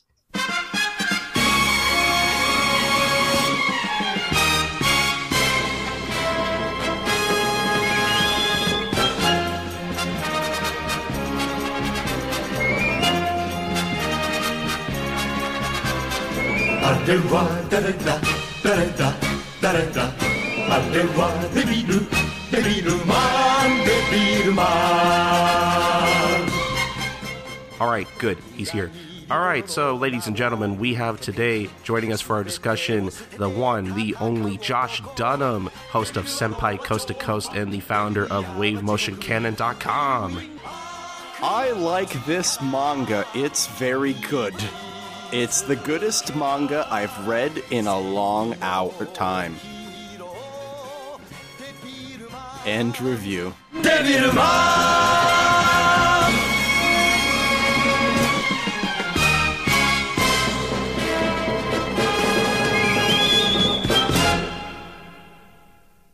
Let's see, that would be our shortest episode ever. And that's why you got me on the podcast. Yeah, that's why we got you on the podcast, Josh, because you were... No more 4-hour-long podcasts. That was nice and succinct. Yeah, you're known for your less than 2-hour podcasts. Jeez Louise, man. So yeah, I'm Josh Dunham. You probably have not heard of or from me for a very long time. But I'm still around and kicking, just much, much, much slower than usual.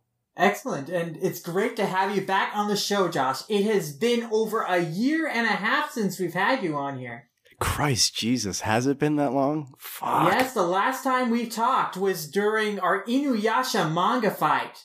Oh yeah, that's right. I remember that shit. Dude, that was dope. That was hella dope. I think that we should do a rematch on the subject of today's discussion, actually. We should schedule a manga fight about the manga we'll be talking about today for sometime at a later date. I think we could get into a really cool, passionate argument about it or have some really fun debates surrounding it, because this is a title with a storied legacy and a lot of crazy things to cover. So yeah, what are we talking about, Sid? We are talking about a classic manga from the legendary Go Nagai, who is celebrating his 50th anniversary of his career this year with a bunch of multimedia projects that are popping up all throughout the year, including, most famously, right at the beginning of the year, Devilman Cryberry, Masaki Yuasa's adaptation of his original Devilman manga, which hit Netflix and took the anime fandom by a storm. People were saying right at the beginning of the year that it was already anime of the year. It was that good. It was that amazing and impressive. But even before then, Seven Seas had undertaken the effort to license and translate Go Nagai's material. So it's a fortuitous coincidence that they had scheduled their release of Go Nagai's original manga for this year. And in May 2018, it came out in a beautiful hardcover volume. The first of two hardcovers that will comprise the entirety of the original Devilman, plus a little extra in the form of Shin Devilman chapters, which have been sliced in here as well. Yeah, that was an interesting surprise that I definitely didn't find out just before this recording. Apparently, Shin Devilman has been included in re-releases of the Devilman manga since the late 80s. Specifically, the version that Seven Seas decided to localize and release also included it in the order that it is presented in their edition. So if I could interject right here, just like a fun fact, nothing like super serious, but this is actually not the first English language release of Devilman. Back in the day, Kodansha did a dual bilingual release or whatnot, and essentially it had the Japanese outside of the panels and that sort of thing, and then you could actually read the English translation in there. It was really, really neat. I have one of the volumes lying around somewhere. But nice. Yeah, it's pretty dope. But I mean, it's nice to have the actual proper treatment and actually have this in such a nice format, a very nice kind of look and book here. And of course, Seven Seas, I was really hoping that Vertical would pick it up because I really want to see the Vertical treatment given to this. But like, I guess Go Nagai and Tezuka are not the same person. Go figure. So well, I think Seven Seas gave this book the Vertical treatment in terms of like the quality of Vertical books because it's a really nice looking hardcover. They've got lots of color pages in here, and the pages are super crisp and nice and quality material. Like, this is a really good looking book. It's pretty damn great release. Mm-hmm. Yeah, I was really surprised at how high quality it was, honestly, when I got it in the mail. I'm personally very happy with it. I wasn't too surprised because I think they knew they wanted to put in, like, they wanted to go the extra mile with this release because they originally intended to release this in February, but then they pushed it back into May. So they wanted to give this some extra time. This would have been a great gift for your Valentine. I don't know why they didn't do that. So I guess, Sid, do you want to go over just really quickly about what Devilman is actually about? Devilman is the story of two boys, Ryo Asuka and Akira Fudo. And so Akira Fudo starts off the series as this meek, good little boy. Well, he's not a little boy, but, he's an innocent fella. He doesn't like picking fights. He isn't the violent type, but he is constantly getting bullied because of that. But he doesn't like to fight with fists. He tries to talk people down, but he can't stand up for, like, himself with violence. And that is until his good buddy Ryo Asuka returns, and he has a changed man. He has a cold, cool demeanor, really indifferent about violence and everything, and he just has random guns he keeps in his coat and he threatens people with. And there's something off about him, but Akira is just happy to see his friend again. But Ryo is not back just for pleasantries, just for fun's sake. No, he's here to recruit Akira for a cause, and that cause is to fight against the return of demons who are awakening from their 2 million-year-old slumber. And so Ryo has realized, because of his father's research, that the demons are planning to invade humanity, take over human bodies, and destroy humanity from within.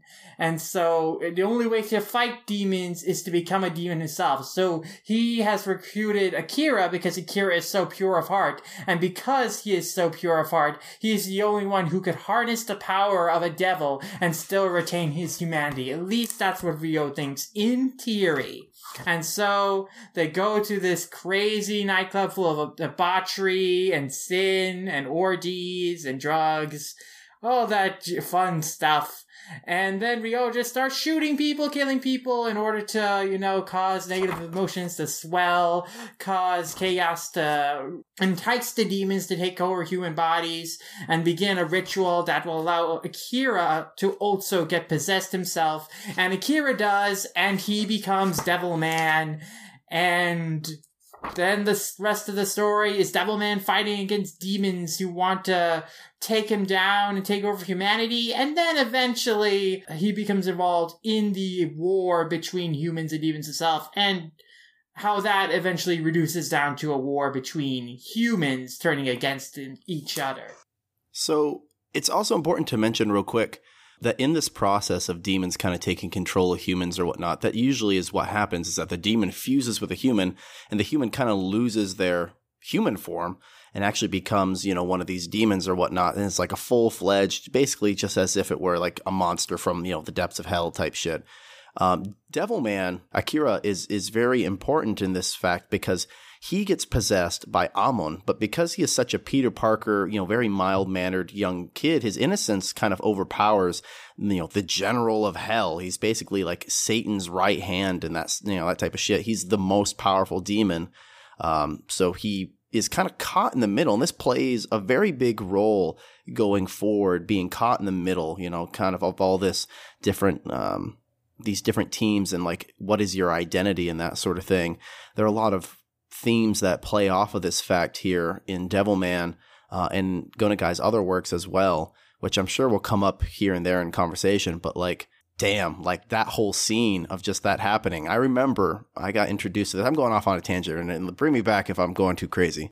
Well, I was going to say, I guess like before we get into all that, what is... I kind of want to talk about like what our experience with Devilman and Go Nagai is, I guess, just going into reading the manga here from Seven Seas. Because personally, really, it wasn't like my first exposure to Devilman, I guess, technically, because like, you know, even before I watched Crybaby on Netflix, you know, I was pretty aware of like of, you know, all the certain pages from the manga that had become like memes and people would use those and whatnot. Because Ryo Asuka is a perfect character for internet memes because he has some of the funniest pages in the entire series. And whether they're intentional or not, I have no idea. But I think that's just part of the magic of Devilman. So, you know, I didn't really know much about it going into Crybaby. And, you know, personally, I really enjoyed Crybaby. Like by the end, I really liked it. And I really enjoyed it, the ending of Crybaby in particular. And so, you know, watching Crybaby, I was pretty much convinced to, you know, check out the original source. And, you know, I've basically only read as much as Seven Seas is released. But, you know, so far, just to kind of jump ahead here real quick, I feel pretty compelled to read the rest. I'm really liking what I'm reading so far. And yeah, like I haven't really had any experience with any other Go Nagai stuff. I haven't really ever read any like Cutie Honey or anything. I'm struggling to remember off the top of my head his other works. I think Mazinger Z, Shameless School. Yeah. And I've heard a lot about that, you know, on the internet, especially like through Maxi Bernard, a good friend from Friendship Over Victory, who's talked about it before in various circles. And so, you know, I've always heard about Go Nagai's work secondhand, but like, I guess really it wasn't until this year that I've really experienced any Devilman. And like I said, I'm really liking what I've read so far. What about you guys? For me, my introduction was basically through the Jason Thompson article that featured on ANN, like way back when. And House of a Thousand manga. Yes, like Jason Thompson is an amazing guy. Like I would love to just sit down at his feet and have him tell me stories about like his days editing the American edition of Shonen Jump or like fucking just going on and on about manga. But basically he started talking about Devilman and he had a whole article devoted to it. And I was like, what the fuck is this? I didn't even know who Go Nagai was. Now it's like, how can you not know who Go Nagai is? I'd say he's nearly as impressive as Tezuka and some of his contributions to the manga community, the manga world, you know, not nearly as pioneer-like, but in some ways, in smaller ways, he definitely was. I just remember reading it because, like, this was back, like, early 2000s type shit. Like, I'm reading scans of this, and, man, like, You know, when your comparisons are Yu-Gi-Oh! And fucking Dragon Ball Z and all this stuff, and then all of a sudden you're like reading Devilman, you know, it's like, what is this? It was a lot of people, a lot of old heads when it comes to anime are always talking about like, oh, I was watching all these other cartoons, and then anime came on, and it was like so different. And I kind of was like, I almost cringe at that because like, it feels like such an old thing to say. It's very personal. I'm not making fun of him for that because that's exactly how I felt reading this manga compared to like all the other manga I was reading. It's like, shit, there's some depth here that I'm not like fully comprehending. Like there's some like really there's a gravitas to this work, and that's actually kind of prevalent in all of Go Nagai's stuff, despite being so childlike. Mm-hmm. Like, despite how indulgent his work is in the violence and sexuality and all of that kind of stuff, like, there is an underlying theme to it that ties it all together in an interesting way and makes it, like, it's more than just the flashiness of, like, violence and sex and stuff. It's like, there's a point to this in the story. Mm-hmm. Yeah, that's exactly how I felt watching Crybaby, because there was a point where, you know, at first I was kind of like, oh man, this is really cool. All the sex and violence is pretty cool. And plus it's directed by Masaki Yuasa, who, you know, does a lot of really good work. And I thought he really brought his own unique flair to Crybaby in particular, as he was the one who directed that series. But at first I just kind of enjoyed it because, you know, it was really violent and everything. But there was a point where I realized, oh man, like, Go Nagai's really trying to say something with this work, and I didn't really fully comprehend it at the time, and I'm not really sure if I still do, but, like, you could tell there is actually, like, a message to his work, or at least to The Devilman in particular, and I think that's what I really appreciated about it, is that it wasn't just a celebration of violence, that, like, there were actually some, like, you know, at least in Crybaby, like, there were some really emotional arcs that these characters were going through. And, you know, I actually wanted to see where these characters would go and how they would grow. And, you know, it's really amazing because I honestly wasn't expecting that from something like Devilman. Yeah, I mean, the reputation of Go Nagai's works is that they are just super hyper-violent, hyper-sexualized. And that is, like, what you tends to be, like, propagated about his work, and you don't usually see, like, when people bring up Go Nagai, they bring up, like, the deeper, like, the thematic aspects that Tyler's work together. They bring up the flash, but not always the substance, at least in my experience. Like, when I had seen people talking about it, his stuff before this year, and not really going deeply into it, they would bring up that kind of stuff, but they wouldn't talk about, you know, what was he trying to say with this work? They would bring up, like, kind of the crazier stuff that happens in it, like, you know, decapitations and crazy transformations and vagina monsters and all that stuff. I think one thing that's super important before we launch too far into this conversation, we do need to understand the creator Go Nagai and who he was. Like, this is a kid who grew up, like, with the illustrated version of the Bible by Gustav Dor. So he's seeing these very gothic-looking, very expressionalistic art that he tries to mimic. In fact, he even kind of does in some of his manga panels for different manga. He does, like, recreations of the Gustav Dor. Granted, they're not nearly as magnificent because it's in a manga, but my point is he's very influenced by this, had an early Christian influence in his life as a kid. He actually, funny story, almost died from diarrhea or something like that. Whoa. Wow.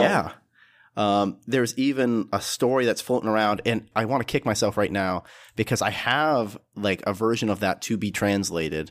But basically, I was reading through, like, an old game form or something like that, reading about Shin Megami Tensei, which came out around – it's a video game that came out around the same time as all this. And supposedly the creators, when they went to go do the second Shin Megami Tensei game, they had heard that Go Nagai had offered to get an exorcism when he was in the middle of writing Devilman. So, like, there's a lot of fucking mystique that goes on around this whole manga. Like, Go Nagai had a lot of experiences, even though he was, like, what, only 20-something when he's doing this? Like, this came out in, like, the 70s, 72 or something like that. Mm-hmm. So He's sitting here as a young 20-year-old man, thought he was going to die. He's always exploring. He's always on the fringes with his work, whether it be sexuality or evil or actual violence or whatever the case may be. You could talk about all his different works, and at one point I kind of want to tie these all thematically together because in order to understand Devilman, you have to understand so many other things. But, like, this is the guy who created super robots, and that was born out of Devilman. If we didn't have Devilman, we would not have Mazinger Z, which is the whole, you know, mecha thing that was going on. You know, we may not even have magical girls, because if you stop and think about it, like Cutie Honey was one of the major pioneering aspects about that. Now, granted, you had Sally the Witch and all these other things. So the foundation was already there. But I mean, I would argue that Sailor Moon takes more from Cutie Honey than it does. Especially in transformation sequences. Especially, yeah. So, I mean, like, this is a guy, although he's really perverse and kind of like your perverted uncle, he has... experience on his side that we may not necessarily, like, I've never thought I was going to die from diarrhea. Like, that's like the most amazing way I can think of going out. It's just like, I literally shit myself to death. Like, it's not funny, but it's fucking hilarious. And it's just like, I cannot think of a better way for Go Nagai to have possibly left this world. Like, when he talks about hell, this man knows some shit. Pardon the pun. I think that definitely comes out in his work, that paranoia about that fear of dying in some horrific, like, crazy way that could be even darkly humorous. I think that, you know, it definitely carries over and is expressed through Devilman. And it's really interesting that he felt like he wanted to get an exorcism during the writing of Devilman. Maybe he felt like he was being possessed by a devil himself, and that was coming out through his work, and that was making him afraid. Kind of like how, and maybe that's reflected in how Ryo's arc progresses and how Ryo becomes more frightened about how all his predictions are coming true and like what his humanity really is, if he is really human. So, and it's really interesting to think about like what is going on in Go Nagai's like and how that came through in Devilman and made it what it is. Hmm. Now, another thing real quick to mention, some other names. We mentioned Tezuka, Osamu Tezuka, obviously, you know, the god of manga. And then, of course, there's his assistant, Shotaro Ishinomori, who you probably know from creating Kamen Rider, Cyborg 009, amongst many other things. Shotaro Ishinomori is to Go Nagai, just like Tezuka was to Ishinomori. So we kind of have like a very interesting... you know, master and disciple lineage. This is like if freaking Go Nagai is the subject here, he's literally kind of like the grandson, I say that in air quotes, of Tezuka. And that's super hyper interesting to me that literally the Tezuka school ended up technically going through Go Nagai, and Go Nagai is so drastically different, but in many ways very, very similar to Tezuka, you know, doing these very cartoonish type characters, then turning around and talking about very deep things. Like one of Go Nagai's influences, in addition to the Bible, was Tezuka's, I want to call it Lost World. Is that what it's called? Yes. Dark Horse put it out like years ago. It's in a small white and orange volume. They find a new planet. There are dinosaurs there and all that shit. Dinosaurs are a huge aspect in fucking Go Nagai's brain, just as much as demons or sexuality and violence. So it's very interesting. Like if I were to describe Go Nagai, I say like, yeah, so he likes sex, violence, demons, and dinosaurs, like basically 4Ds all over the place. So, yeah, that's, I mean, that makes sense considering that's how the story, like literally the story of Devilman starts in like the time of dinosaurs. Yeah, pretty much. Now, I kind of want to talk about a couple things and just launch right long into it. But in order to like really, for me, Devilman is not its own standalone work. You have to have read Demon Lord Dante. Have either of you read that? I have not actually, no. Unfortunately, I haven't. Oh my God. You guys are killing me. Okay, so like Demon Lord Dante is super hyper important because it's one of the first things that Go Nagai created before Devilman. In fact, he created about a year before Devilman. And it has a lot of similar aspects. The main character's name is Ryo, who, you know, gets reused later. And basically, Ryo kind of ends up becoming Devilman, sort of, kind of. He goes up to the Himalayas, and there he ends up, you know, fusing with Dante, the Demon Lord Dante. Mao Dante is literally, you know, Evil King Dante or something like that. Magic Evil King Dante. And we find out that Dante is actually... like the demon incarnation of Judas Iscariot, who betrayed Jesus and shit. So like already trying to be very provocateur, you know, typical Go Nagai shit, but whatever. Then he brings in Satanists, and there's a whole ritual and shit, very similar to Devilman. But what ends up happening, which is very interesting, is that the main character ends up becoming a giant monster, very akin to something like Godzilla. And as you find out the backstory of Demon Lord Dante, you find out that Dante used to be an actual human, who, again, was Judas Iscariot, but he lived in a super hyper futuristic city, Sodom, and then there's like Gomorrah or whatever. And then God came down, and God is like basically the sun. He's just this giant ball of energy, and he fucks everything up because the people who are there, the humans who are already there, didn't, want to go with God or whatever. So he paints God in the very Shin Megami Tensei type way, which references his work, as God is the asshole. God is the bad guy, which of course is super provocative, for a lot of mainstream Christian beliefs and this, that, the other thing. So he goes on, and basically this character, Ryo, ends up flying away in a super jet, which is later revisited in Gettorobo. Okay, so we get that element later. He crashes into a dinosaur and then gets like – he can't get away. He crashes into a T-Rex. He can't get away. Fucking God is like, well, screw you. You're going to be lit on fire forever. And so basically he ends up fusing with his jet and a dinosaur, which is how Demon Lord Dante has this giant ass kind of kaiju type form. And in reality, if you think about it, it's already laying the groundworks for what Mecha is. This is a character who's controlling a giant monster, basically a machine.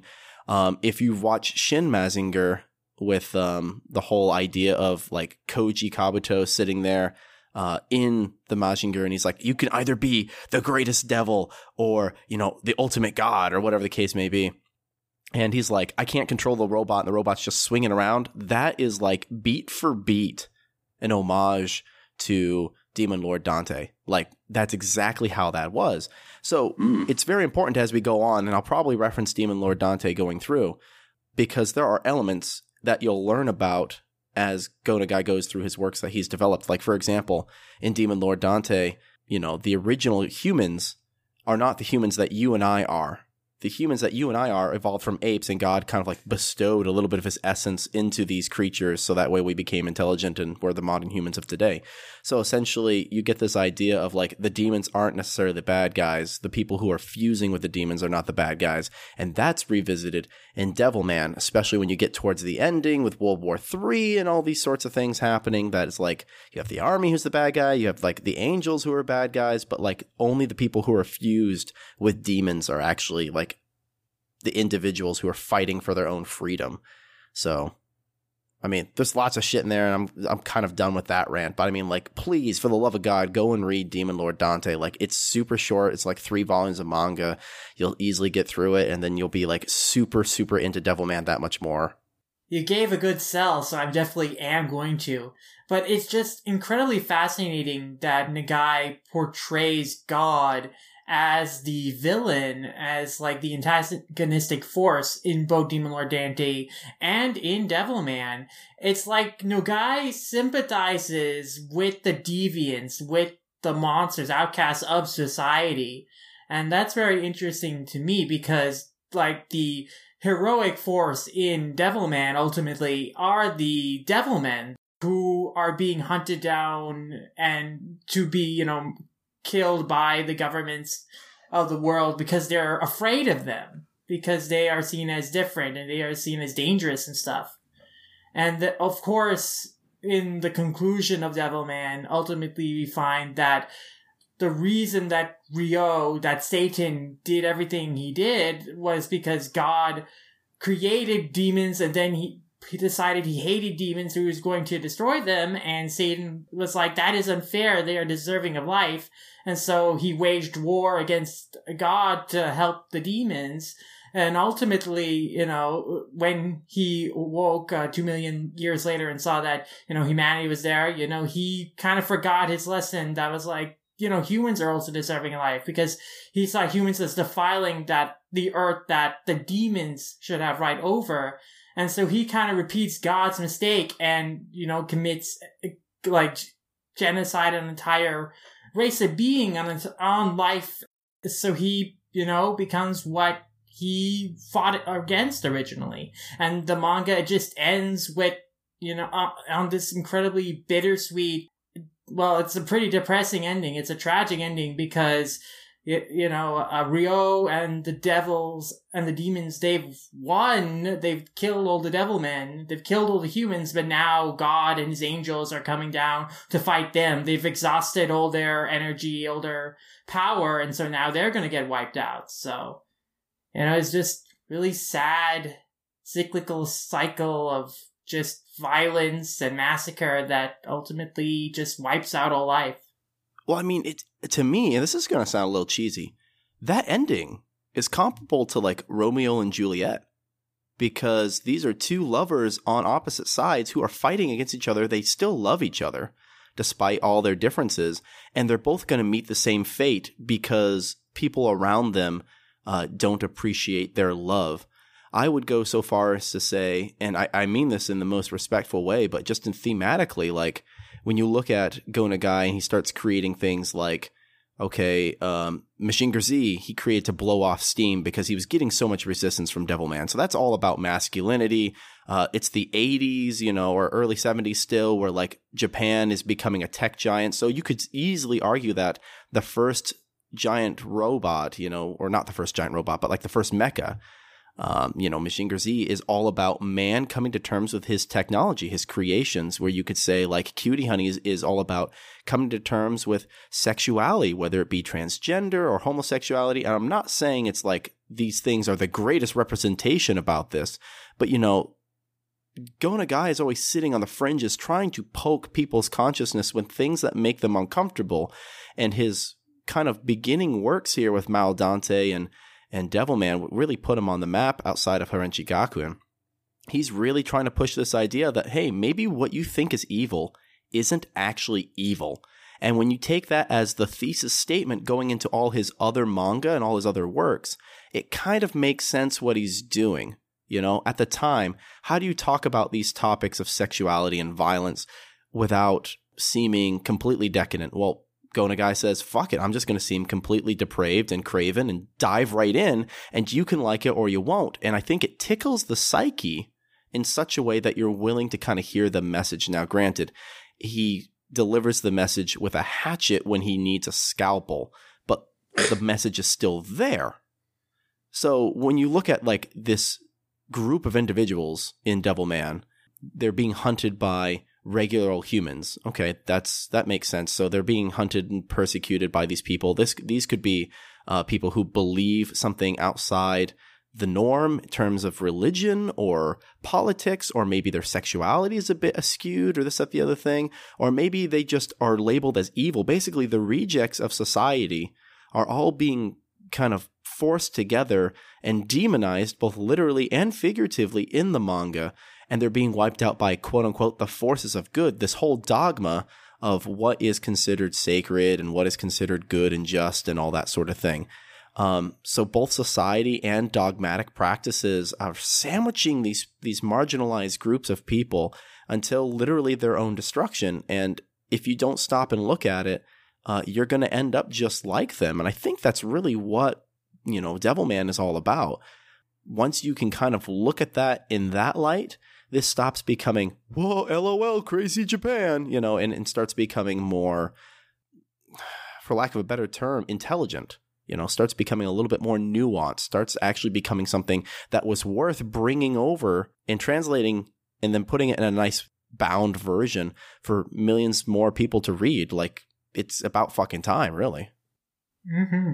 I mean, it's still like a relevant message in terms of this idea of discriminating and designating this group of people as evil, as something to get rid of for the good of the society as a whole. And so you're attacking people within your own country, because you're seeing them as the other and seeing getting rid of them as purifying, as keeping peace. But it's all based on like this fear and all based on envy and all these like negative emotions that are just eating the society alive, and it just only serving to its detriment and the detriment of like just human well-being as a whole.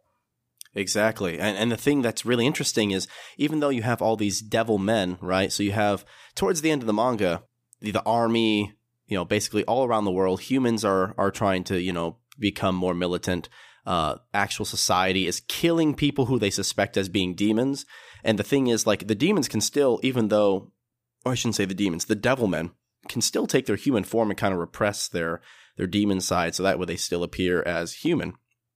There are still, like, basically witch hunts going on, and they're, you know, killing people out in the street, whether they are or aren't devilmen. And at the same time, you have the actual demons who are trying to rule the world and actually kill everybody. You know, Satan's forces are there, the whole nine yards. It's just like the devil men are sitting there kind of smack dab in the middle of all this, trying to protect some of the humans who aren't trying to kill them, but, you know, trying to fight off the demons. And it's just absolutely insane. And you look at these other sides, you know, and it's like, I love how Go Nagai really draws upon that Gustave Doré influence, and he makes Satan and his angels look specifically, you know, like quote unquote good guys, like you would typically think in a regular Christian painting or whatever. And then the humans who are supposed to be us, the people that we are most likely to relate with, are committing crimes and atrocities that unfortunately we still see in our world today in terms of genocide and racism and bigotry and just complete ignorance as to understanding the individual before passing judgment. So, like, all of these themes create a very, very thick atmosphere. And the thing is, Harenchi Gakuen had been canceled. Shameless School had been canceled because of PTA feedback. Like, they were fucking pissed, always trying to, you know, shut Go Nagai down. So finally, they managed to succeed, and Go Nagai had the manga end in the most violent and brutal fashion, where, like, all the kids get, like, killed. I think there's, like, a what was it? Like, the PTA comes in and kills all the kids or something like that. Basically, like, the biggest fuck you to ever, you know. Yeah, that's pretty amazing. I mean, literally the PTA killed a manga. Great. That's the point. And he's like, look, this is what happens to art when you people are sitting here, like, unable to come to terms and grapple with the darkness of your own psyche. In Devilman, it's very interesting because he kind of does the same thing to us and makes us, the normal human, the bad guy, except this time, you know, he kind of got away with it and was able to finish Devilman. But, like, you know, with the mounting tensions that were going on, people hated Devilman just as much as Shameless School. So, you know, this whole thing's going on. He just kind of withstood the backlash this time. Plus, he had Mazinger Z, so he kind of had an outlet at the same time for all this insane pressure that's going on. But, I mean, like, this manga was being written literally under the same pressure that crushed his last work. So this guy is, like, kind of, you know, Marlon Brando, a rebel without a cause here, trying to do something that's a little bit avant-garde to a certain extent, at least for conservative Japan. Mm-hmm. I think he's a rebel with a cause because his goal is to show, he has a message behind the work to show, hey, don't ignore, like, the darker aspects of humanity and, like, try to purge that out. I mean, that's what they're doing in the manga. You know, they're trying to get rid of the Devilman, the so-called, you know, the dangerous elements of humanity, and, you know, to protect the whole, but that ultimately is what causes the self-destruction of humanity. He's, like, addressing this idea of, you know, hey, we should address this, accept this as part of the art, and then also, hey, we should address this and accept this as part of the human self. But also, I mean, this is reflected in, like, the conversation that Miki's dad has during, like, the final volume. Basically, it's like he pretty much lays the message bare that, you know, everyone is letting their paranoia get to them, and in, like, fearing that the person next to them is a demon and trying to, you know, hunt them down, they are becoming demons themselves. And basically everything the humans do in Devilman in terms of, like, the types of violence they commit against each other are very believable in terms of, like, stuff that's happened in history, like witch hunts and, like, this idea of, like, decapitating people, putting their heads on stakes, putting their limbs on stakes. This is, like, barbaric, horrifying stuff that has happened in history. So I think that just what makes the manga even more frightening and even more raw is that it's very believable in a way that society could fall apart like this, could destroy itself like this, under this level of paranoia that, you know, the demons set forth. But, of course, ultimately, it's humanity that destroys itself. I just want to go on record and say that the episode of Crybaby in particular that handles that material and that particular bit is one of the most amazing things I've ever seen. Like, I was really surprised with just so much, how much raw emotion was in that scene in particular that we're mentioning right now. I was honestly left speechless. It was pretty good. Yeah, I mean, in the manga, it's incredibly horrifying too, because we have this long sequence of Miki and her family just like making this last stand basically against this angry mob who is trying to like kill them. And, you know, ultimately we just see this, the guy that was help protecting Miki, he's killed off, and Miki sees her brother's head like held in front of her, her little kid brother.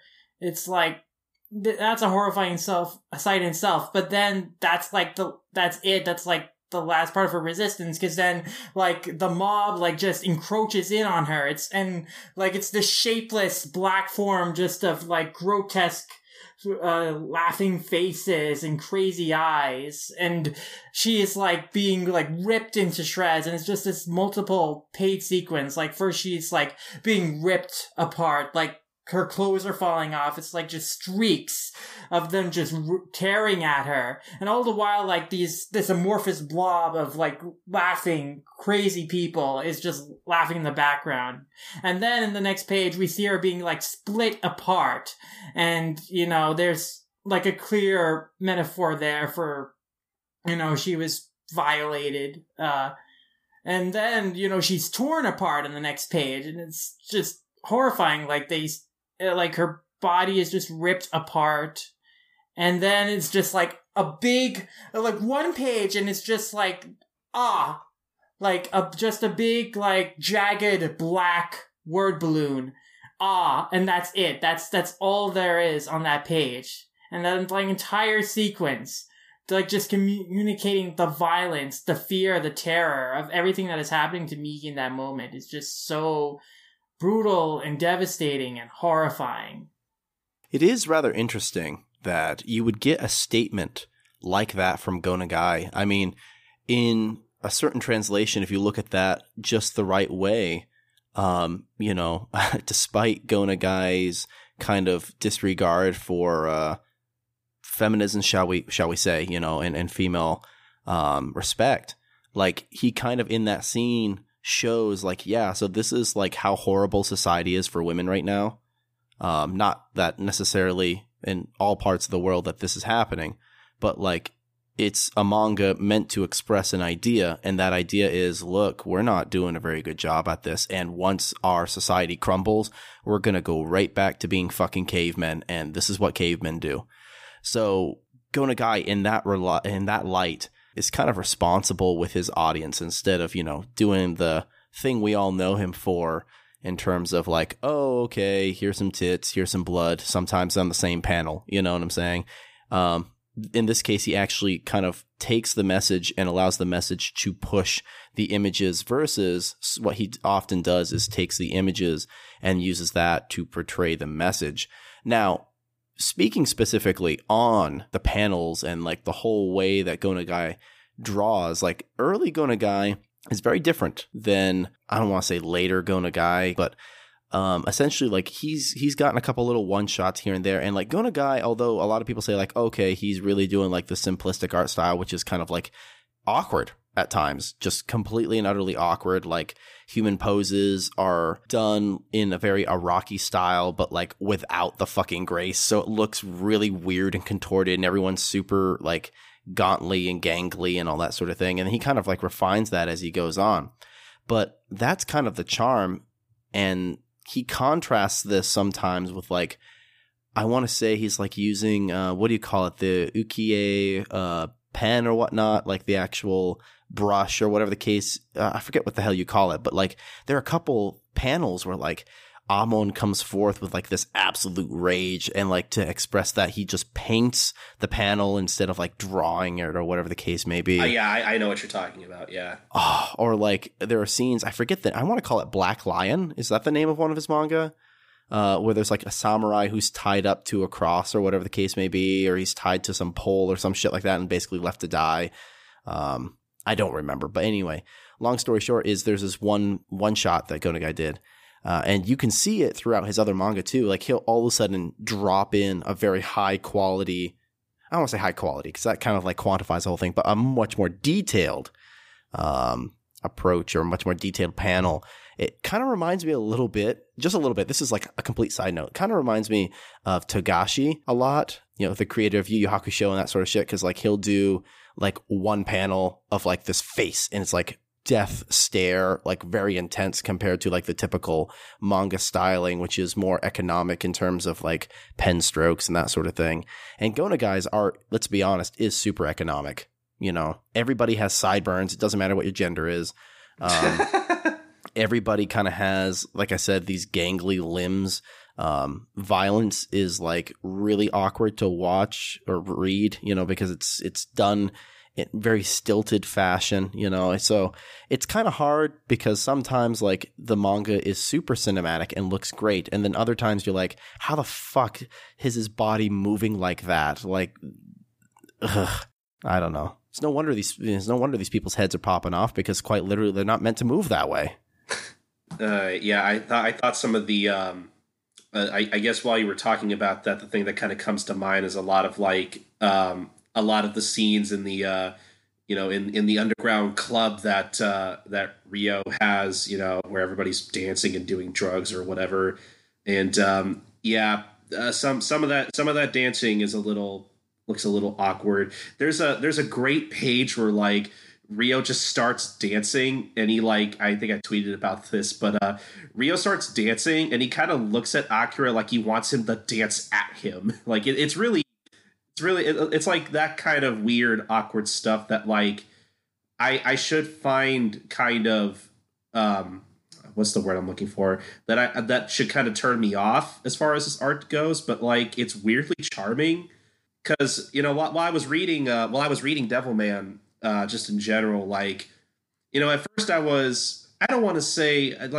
like disappointed, but I was a little confused, because like, you know, I felt like up until like, you know, Akira actually starts fighting other demons, like it's mostly a lot of like exposition and talking heads, at least to me anyway. But I mean, you know, once Akira starts fighting demons, I feel like the manga gets a little more exciting to read just in general.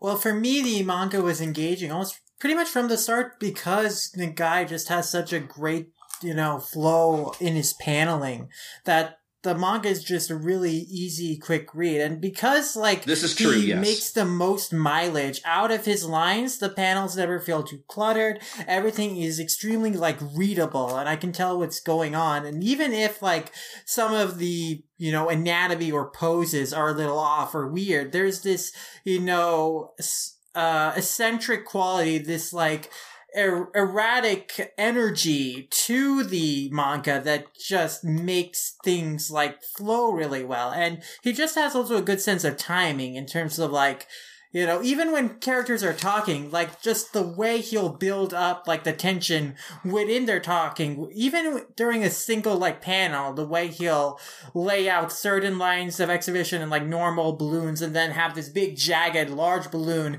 to emphasize the most dramatic point. It just makes the entire reading experience for me, even during exposition, like really engaging to read.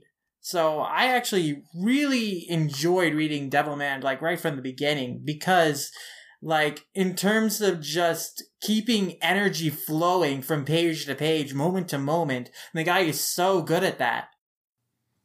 Honestly, yeah, I'd have to agree.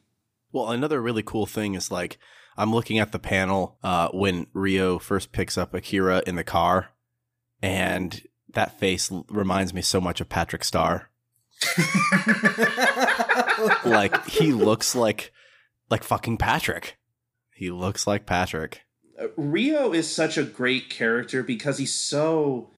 I mean, clearly you could tell in like how many of his pages have basically turned into memes at this point and have been memes for a long time, that like he's such an iconic character with like the most expressionless but almost at the same time the most expressive face I've ever seen on any character. Like it's such a weird combination of the two aspects there.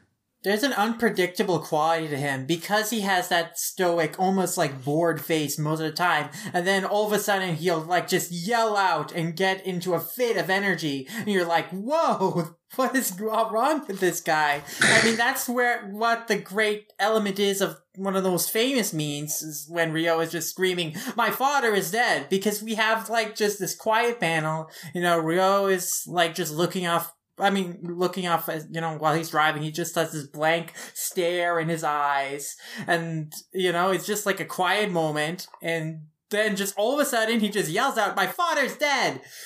See, like, that's one of the pages that I had always seen out of context for, like, years. And, like, reading that in context is even funnier, because it's like, in the car, and Akira just goes on about like his entire family situation for like a page, and then Ryo doesn't like he doesn't respond to that conversation at all, and just goes on to like what's been happening with him. Well, it's literally after he has the Patrick Star face too. It's like Patrick Star face, and then like my dad's dead. It's like wow, SpongeBob, my dad's dead. Oh Jesus. Oh my God. So yeah, like pretty much, yeah, that's what I was saying was that, yeah, like in context, I think it's even funnier, honestly. Man, like this manga. Like there were times while reading this where like I legitimately couldn't tell if it was campy or if it was like actually legitimately funny. I think it's often legitimately funny. I think the guy has a very clear sense of humor. So a lot of it, to me, is intentional, but of course there's like a lot of I think just there are some moments that could come across as unintentionally funny, like because so much of the, you know, drama, like during, especially when Ryo is like explaining all of the, you know, history of the demons and stuff, and he's getting so worked up about that, you know, like because of the contrast between like, you know, the expression and what he's saying, it can be very funny. And with stuff like, you know, Ryo putting on the giant, like, stone demon mask and stuff, it's stuff like that kind of comes to mind that made me wonder, was this supposed to be funny? I feel like this is supposed to be dramatic. Like, it's unintentionally funny. Like, some of those moments were some of my favorite moments while reading the Seven Seas edition, at least.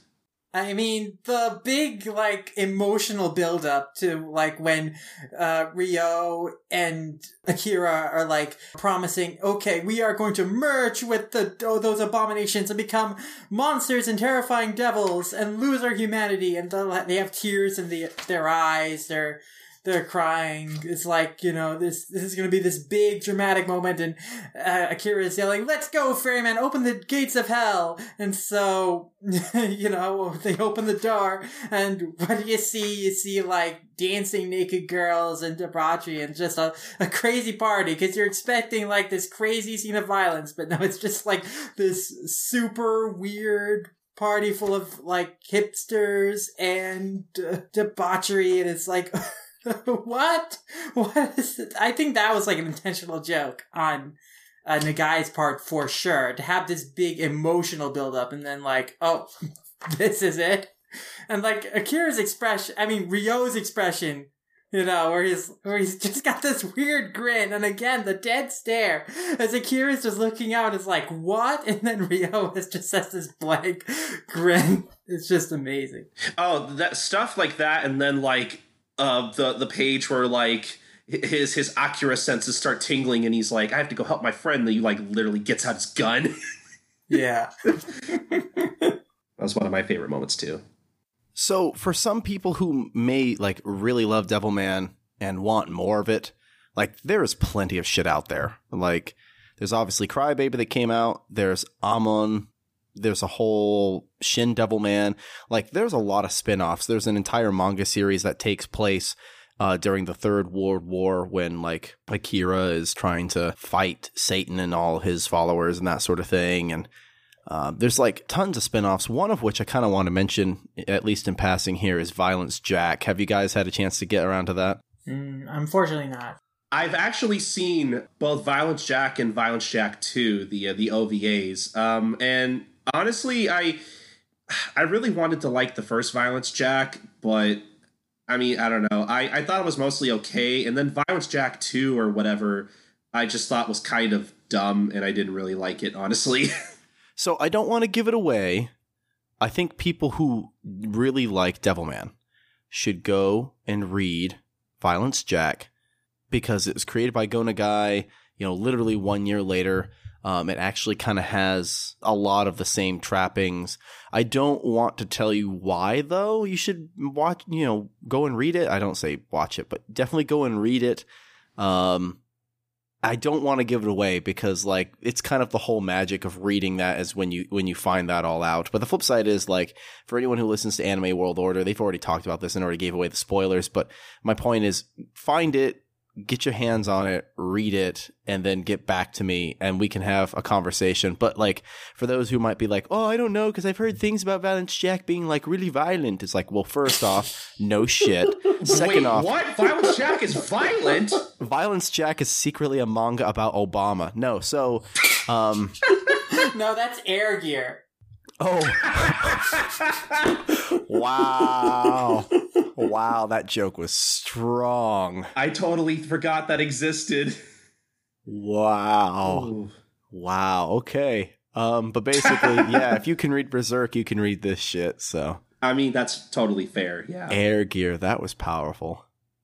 Yeah. I mean, it's one of the most infamous aspects of that series. I wish Obama that was like... in the body of a teenage Japanese girl. I just wish that that was drawn by Go Nagai. That would actually make sense. It would certainly be a lot better, I'm sure.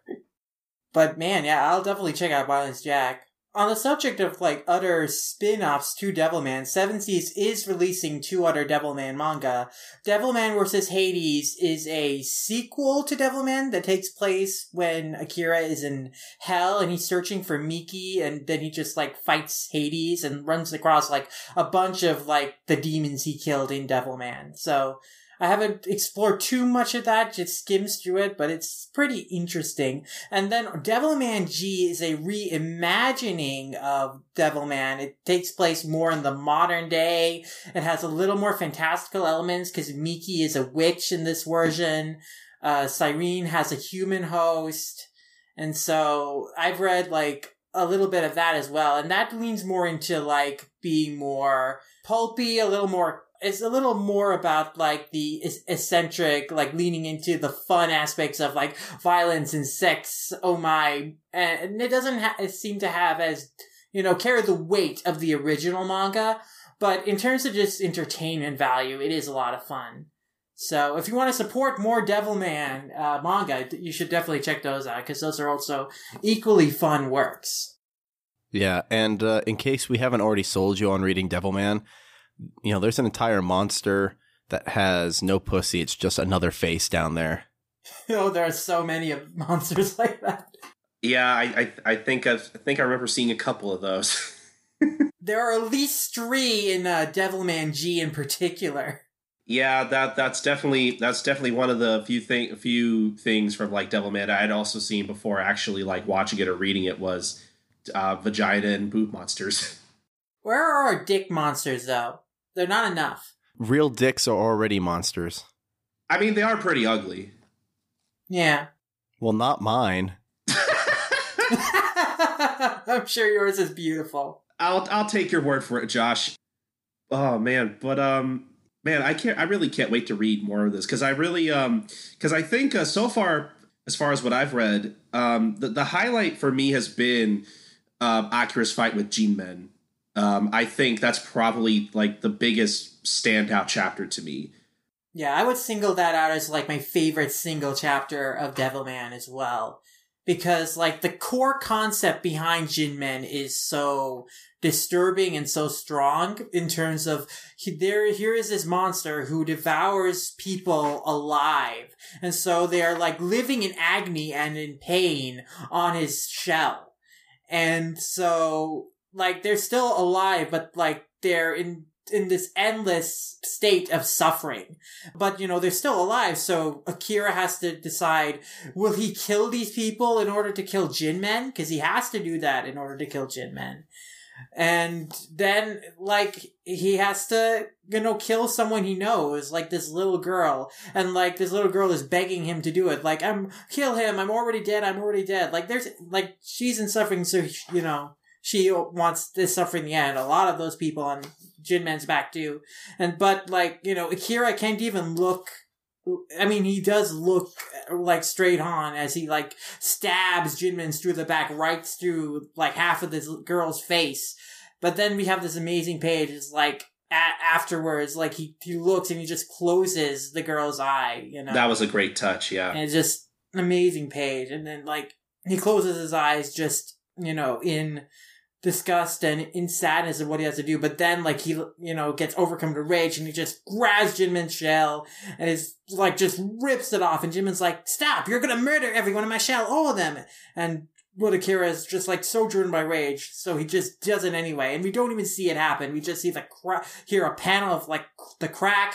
We have, like, this black and white panel, like, inverted inking here in the next panel. It's like we just hear Jinmen scream, and then we have, like, this amazing panel. We have Akira's face split in two. Like, on his left is, like, him as Akira, on the right is him as Devilman, and, like, on his human side as Akira, he's, like, shedding a tear, and, like, there's, like, this black square in between them, just, like, the separation between his humanity and his, you know, demonic side. And then, like, we just see him, like, standing over the shell. His blood is, you know, spilling out with it. And, like, it closes off saying that the shell fossilized. It's just a dead mask of sorrow. And it's just such a, you know, it's such a sad and such a, like, this is, like, the first story that really, in Devilman, that, like, really, like, forces Akira to commit a choice that really leads him down, like, a path that questions his humanity. Because before, he's killing, you know, demons, right? He doesn't think that he's taking, like, any human life. But now he does have to, like, take human life in order to, like, kill this monster. And that, like, it robs a little bit of his humanity. It, like, causes a separation within him. And that kind of, like, carries through to, like, the rest of, you know, the story, where now this is, like, the last chapter where, like, Akira is, like, specifically going after this specific demon. Because then the series after this point is him fighting against, like, other humans. Like, there are demons in human disguise, but, you know, where the series eventually goes is him fighting against humans. And so that just continues to, like, weigh on him as, like, you know, what am I even fighting for now? Like, I became Devilman to protect life, but now I have to take human life, and my enemies are humans. So, you know, it's just, like, an incredibly powerful standalone chapter. But also, like, the idea behind Jinmen 2 is very interesting in the sense that Jinmen makes the case that, you know, it's a sin to take life, so I eat people while they're alive. That's pretty fucked up. So here's the cool thing about all this. It's like, you're totally right, Sid. Like, it marks the change in tone that Devilman takes from that point on, because from that point on, it's all about, like, the deep stuff that we've been kind of talking about. But, like, Jinmen himself, there's, like, a Japanese disease or folkloric disease, kind of like, what do you call those? Like a fairy tale or old wise tales or whatever. Kind of like, what do you call, like, the boogeyman? It's not real, but it's like a story that you tell people so that way they learn the moral of it or whatever. An urban legend? Sure, we'll go with that. But anyway, it's Jinmenso is the name of it. And basically it's supposed to take, it's a sore, you know, kind of like a raised red bump or whatever the shit, and it actually has a face, and you're supposed to feed it. So, like, Jinmen is literally that. He's got faces all over him. But he also kind of embodies like the dogma of hell. Like, okay, people die, they're gonna go to hell, and they suffer there forever. Forever. And it's like, is that really morally apprehensible? Like, because the whole point, like, that Akira, you know, runs into this dude is because, like, one of his friends goes missing one day or something like that. And that's when he finds her. Is, you know, basically runs into Jinmen and that sort of thing. So, like, the whole idea in a lot of Christian dogma is that, like, yes, there will be people you know who go to hell. And it's like, well, is that fucking fair? Like, is that really cool? Is that, are you down with that idea? Because Jinmen is kind of like a bastardization a little bit. It takes it and pushes it a little bit further to make it sensationalized. But that's kind of the idea. It's like, oh yeah, these people are in hell. They're being psychologically tortured and that sort of thing. They can supposedly still feel pain and this, that, the other thing. So, like, that's kind of the whole idea.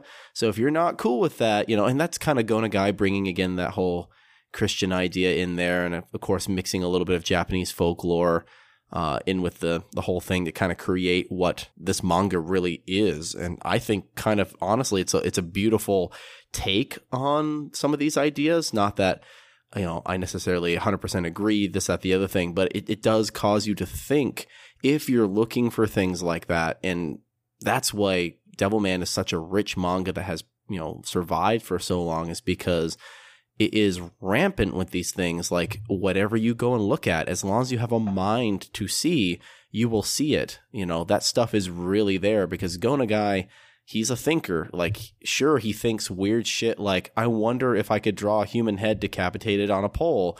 But he also thinks things like, man, you know, some of this dogma shit is really fucked up. I'm going to draw a children's cartoon about it. Yeah, that marriage of, like, all these, like, different ideas to, like, combine to make, like, this, with Jinmen, what you're saying, like, there's so many, like, different ideas going into that you can read into. It's just incredibly fascinating. Especially, like, how he's combining, like, Christian theological concepts with, like, Japanese mythology to create, like, this new idea to express, like, something deeper about human suffering and, like, human life.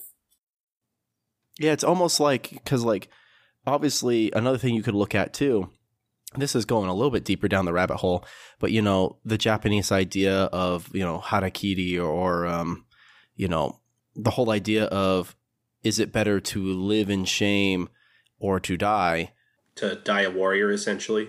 Kinda, but, like, specifically, I'm kind of reading over some of the manga here, but, like, you know, Akira's friend basically kind of begs for death. It's like, hey, just, you know, kill me because, like, as it is, I'm dead anyway.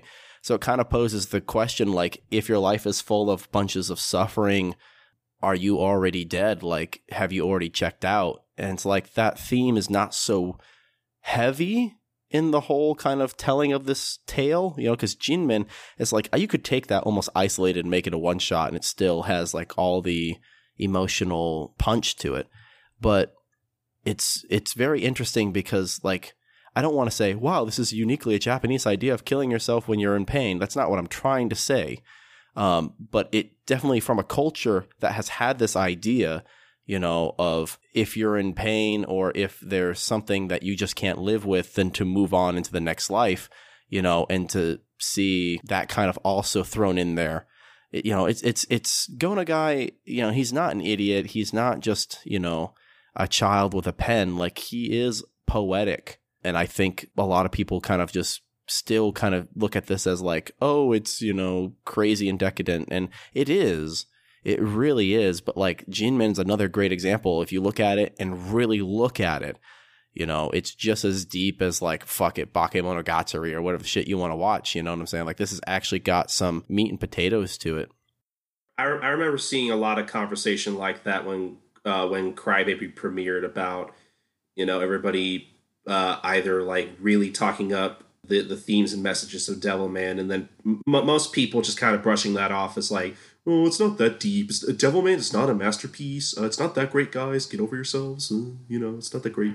I remember a lot of the conversation, people saying stuff about, like, oh, Ryo is, like, just such this great, amazing gay villain. Like, we finally have a strong gay villain. And that's true. That's definitely true. But I don't see how you could say that and not look at the rest of the series for what it is, because it's so much more than just I don't know what else to call it, identity, politics wrapped up in a manga. Like, it's a little bit more nuanced than that. It really has, you know, the whole point is being an individual. That's the whole point at the latter half of the manga. Like, I mean, to be fair, I think Sid and I were talking about this off mic, but I think but basically, Crybaby kind of mostly focuses on the more like of the more psychosexual aspects of Devilman, almost. Yeah, that sounds very Yuasa. I was going to say, yeah. there was a lot of focus on that kind of stuff in particular, which I thought was kind of interesting. So maybe I'm speaking out of turn then, because I haven't seen Crybaby yet, and now I'm kind of regretting it, because it's like, shit, I remember how much I love Devilman. But like in the original manga, like that's not so much the focus. I mean, it is there. Like, shit, so if we're going to spoil it, like, Rio is Satan, and it's, you know, Satan is an hermaphrodite. So, you know, there's an aspect of that, you know, just say it's, you know, that, I apologize, I'm using it's to, in a kind of derogatory term, but like to say that Satan as a being is either he or her or gay or straight kind of doesn't capture the nuance of identity. What is the human? What is creation? Because these creations of demons and devilmen are fighting against each other, but they're so similar, you know, same with the humans fighting the devilmen and the demons. And then all of a sudden, like, God's going to come down and wipe everybody out. 'Cause like they realize, hey, we're no better than anybody else. We are all just living things trying to get through this world. And look what we did. We fucked everybody up. You know, it's really about the individual and self-realization to a level that permeates through almost every single moral philosophy in the manga. So, I mean, people aren't wrong to think that. I need to go watch Crybaby because maybe that's, you know, that sounds like a very Yuasa thing to focus on. But at the same time, like the original manga, guys, like if you loved Crybaby, and I haven't even seen it yet, but I can already tell you, you're going to love the manga. Like, go and check that out. Like, it's super, super good. I was going to say, Josh, I would really love to see your thoughts on Crybaby, because I think you would get something out of it personally. I'm thinking about starting it as soon as I'm done with this podcast, just popping Netflix on and just like, I want to see episode 1 because it's like, shit, like... Episode 1's pretty good. Man, you going to make me watch anime again? Yeah, we should reconvene for a podcast on Crybaby. I haven't seen it yet myself, but... Man, like after reading through the manga, I just want more Devilman to consume, to be in my life, to explore and examine and think about. Well, I was even looking at some of the images for Devilman versus Hades, and it's like, that looks kind of nice. I might pick that up and kind of start reading that on the side. I mean, look, if it's any consolation, guys, you guys are making me want more Devilman, so. Man. But yeah, it's good. This is some good shit. Yeah. I mean, like, it's so interesting. It's like when I finished Crybaby, like I didn't really know what to think, but I like it was weird because like I was in a weird spot where I was like, I really liked it and I really liked where it went. I especially loved the ending. Like the very last episode of Crybaby is honestly really amazing. A lot of really crazy shit happens, and I'm sure it's probably pretty similar to the ending of the manga. I don't know, but. Like, I was in this weird spot where I was like, I really, really like this, but I don't know if I consider it good or not. And honestly, this conversation is really helping me realize that, yeah, Devilman is a lot, it's a lot better than just, oh yeah, look at this celebration of sex and violence. Oh, it's like, there's a lot more to it than the pulp. And I think I really appreciate Devilman for that aspect alone. I mean, imagine if like Berserk had themes this prevalent running through it. Now, granted, Berserk is like a completely different medium. It's, you know, long running. I was going to say, like, you know, Berserk has themes, but like... But not as concentrated because you're trying to like go through an entire series. But like with Go Nagai here, like all his manga works are fairly short. Like they don't extend beyond like 10 volumes type shit. So he can really just say whatever the hell he wants. He's like a stand-up comedian. He says what he wants. He makes the point. You laugh, you cry, or you cringe, and then he moves on. Like that is literally his delivery. He is a stand-up comedian in like the finest way that manga can produce. Honestly, yeah, that makes a lot of sense actually. Yeah, because like for me, like Devilman my perception of it that it was that it would be like more of a celebration of violence and sex, but really it's not necessarily a condemnation of it, but it's like lamenting of what value there is in it and like the extremity, because like you go read through the manga and you have a good time enjoying all this like violence, all this like sexually charged imagery, and then you get to the end and you just sit there and you're like thinking about, man, was everything that happened in this story, was everything that the characters that they did worked it when it led to like their own self-destruction.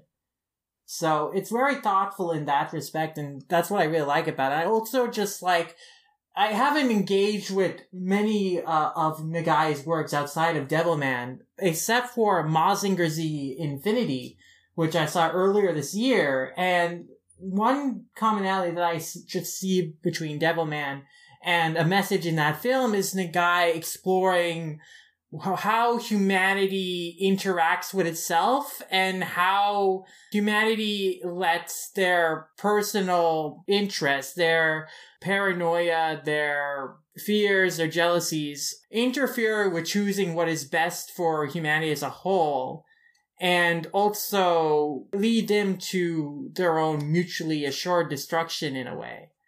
And like both Mazinger Z Infinity and Devilman explore this idea. Is humanity worth saving if humanity is just so quick to turn on itself and is capable of committing like such atrocities upon each other? And what will it take to unite humanity? And what will it take to make a better world and be a better person? Like, what does it mean to be human? What defines your humanity? So I really am fascinated with that idea, and I really want to explore like Nagai's entire mangography to like look at like how he explores this idea between all of his works. Because between just reading Devilman and thinking about that film, there seems to be a clear interest here in how human beings behave between each other and what that says about who we are as creatures, about our like identity and being. And I just want to see like what he has to say about that and how that has changed like over the like course of his series, like throughout his career. Yeah, that's kind of exactly what Shin Devilman kind of points out too, is as they're traveling through time, you know, they're running into all these historical figures and kind of walking around the violence that humanity, I mean, like literally the whole point of it is they're in a time slip. They keep bouncing through different parts of time. And each time they do, there's a major moment in human history, such as meeting a young man named Adolf. I wonder who that is. Or like towards the end when they run into Crazy Horse and, you know, that whole massacre that happens there. You know, so you have all these things that are going on with like humanity when people are being the absolute worst that they can possibly be, the worst day, you know, the worst form of humanity, right? And so Shin Devilman is like trying to toss all these things at you at once. It's just more thematic, I don't want to call it fluff, but like backing support for what the, you know, the average Devilman reader might not be hitting on. Like it kind of seems like a frivolous kind of, okay, we're just going around doing popular things with popular people because I'm Go Nagai and I'm wacky. But if you look at it in terms of the themes that we've been talking about, like that, it's just more of the same. You know, Shin Devilman is not as nuanced because it's kind of like a couple vignettes kind of strung together. But I would definitely say, you know, it goes right along with Devilman thematically, absolutely and completely. Yeah, it emphasizes the idea that humanity's worst enemy is itself, because even though ostensibly, you know, Ryo and Akira are going after and fighting demons who are interfering with the time period, ultimately it is not the demons who cause like the atrocities that happen ultimately, because Jeanne d'Arc is still tried years later for being a witch. Hitler, you know, he was always anti-Semitic. And that incident that they get involved with did is like just reinforced like his already existing ideas of like he hates Jews and he wants to destroy them. And of course, you get to the final chapter in Gen Devilman, and there aren't any demons at all. It's just General Custard, is that the name of the guy? And his gang who like just massacres this entire Indian village. And you know, of course, you know, Akira thinks that these generals, is it Sherman or whoever? No, it was like, Custer. You're right. And Custard. So like he thinks Custard and his group, they were being possessed by, you know, demons and stuff. But really, it's like very heavily implied. They're just normal humans, and they just committed these horrific acts because they just indulged in the violence, indulged themselves in hate and in the destruction of other human beings and the suffering of other human beings. Like, when they see Akira, they say, "Oh my god, it's the devil." But Akira replies, "No, the only demons here are you." So, I mean, it just really hammers down on the idea that, like, we humans, like, we imagine, like, monsters and demons and all these stuff of our nightmares, but, like, the scariest things are all tied to, like, parts of ourself, of our psyche, and what we are capable of, and those kind of horrific atrocities that we have done in the past and that we may continue to do in the past, that, you know, as evidenced in, like, the second half of Devilman, with what happens, with how society turns on each other. Like, there's always that constant fear that, you know, this has happened in the past. People turning on each other, selling out their neighbors, like, it all in their effort to escape debt, all in the effort for self-preservation. They commit horrific acts just to keep themselves alive, and it just destroys everyone, ultimately, in the end. And so, you know, I think it's very clever, or at least it's very fitting that Shin Devilman is included in the, you know, in newer editions of the Devilman manga as a whole, when they reprinted, and especially in 7th Season edition, because it does, like, really emphasize that theme that the series explores. Which, we were kind of talking about it off mic, but, like, I was a little caught off guard because, like, basically the manga transitions from Akira's fight with Jinmen to suddenly, oh, Rio, we're jumping through time. What's happening? And, you know, like, I was a bit caught off guard, but at the same time, I was like, okay, I'm totally okay with them just jumping through time, fighting demons. Okay, whatever. I'm already reading this. I guess I'm okay with it. It was kind of weird, but, like, so some of those chapters were really interesting, especially the, I like the, out of, like, the 3 or 4 that are in the first volume of the 7th Seas edition, I really, I thought the Adolf one was really interesting. Cause, I feel kind of dumb because at first I was like, I was thinking, they don't beat Adolf Hitler, do they? So, there was a little doubt in my mind at first, but by the end, I was like, oh, okay, clearly, yeah. I don't know why I didn't think it was Hitler, but whatever. But no, yeah, like you said, Sid, it's really interesting how, like, you know, because at first I was kind of thinking, it's just kind of jokingly, like I even jokingly tweeted about how, like, oh, here's the biggest twist of Devilman, that it was the demon's fault all along. Hitler did nothing wrong.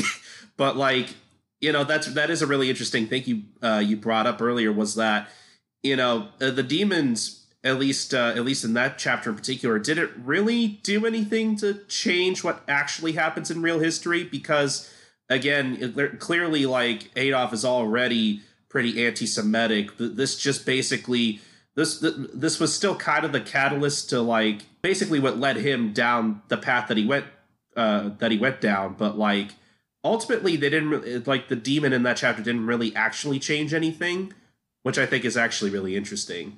Mm-hmm. And it's, like, also tying to this idea that, you know, Akira is trying to save these people from the demons, but he fails every time because he doesn't save Jean d'Arc. You know, he doesn't change history so that Adolf Hitler doesn't come into power and cause the Holocaust. He doesn't save Marie Antoinette. You know, he goes into her heart to, like, take the demon out of her and, like, you know, fights through time. But by doing that, by getting the demon that was, like, helping Marie Antoinette kind of survive in a way, he kind of condemns her to, like, getting captured in the French Revolution and then getting executed.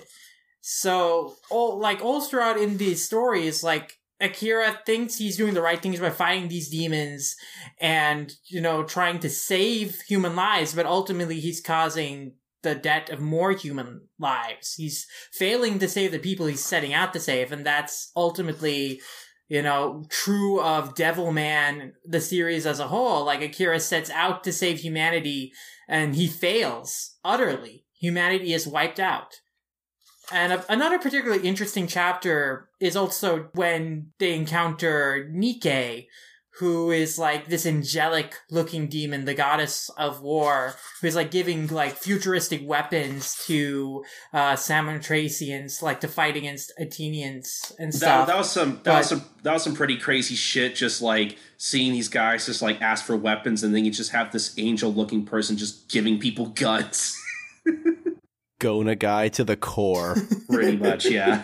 Yeah, but you know what's really interesting about it to me is like Nikkei has this connection with Amon that, you know, they were lovers, and so it ties into this idea that the demons, they have like feelings, they have human feelings, like they can love each other.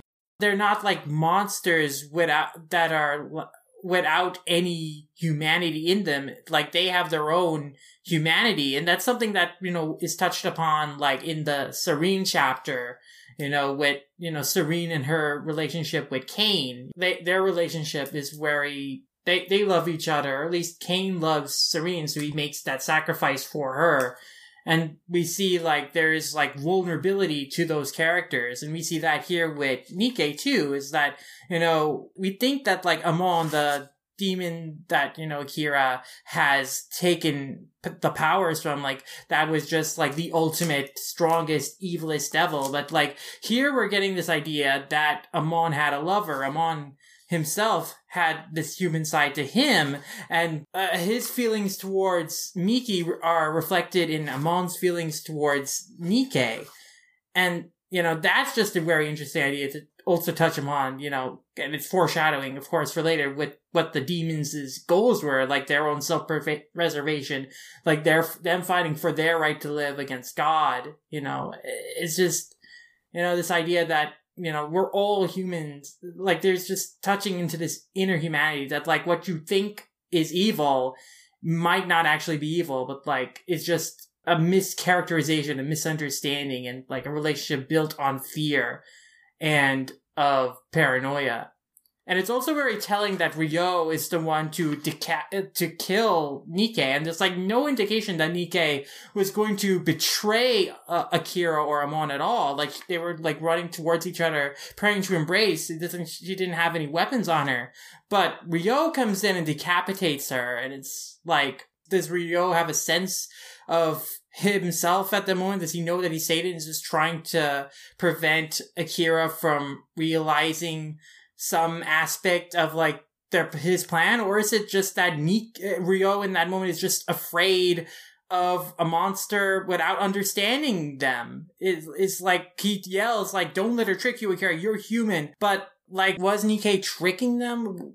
Like, you know, it's just touching upon again these acts of violence that we commit out of fear and mistrust, like often groundless, but just, you know, because we are insecure about ourselves, and like, and because we are just trying to preserve ourselves, so we get rid of the other that is what we perceive to be a threat to us. And, you know, with, of course, Ryo killing Nikkei, the lover of Amon, the lover of Akira, we have that subtext there that Ryo is disposing of a potential rival for his person that he loves. So there's a whole lot of interesting, like, ideas in the subtext towards like a lot of these Shin Devilman chapters. You know, they're not necessary in like the grand scheme of understanding the story of Devilman, but I liked your inclusion like in this release because they do like re-emphasize the themes in very interesting and thought-provoking ways. And to think all of this came from just 3 weeks of diarrhea.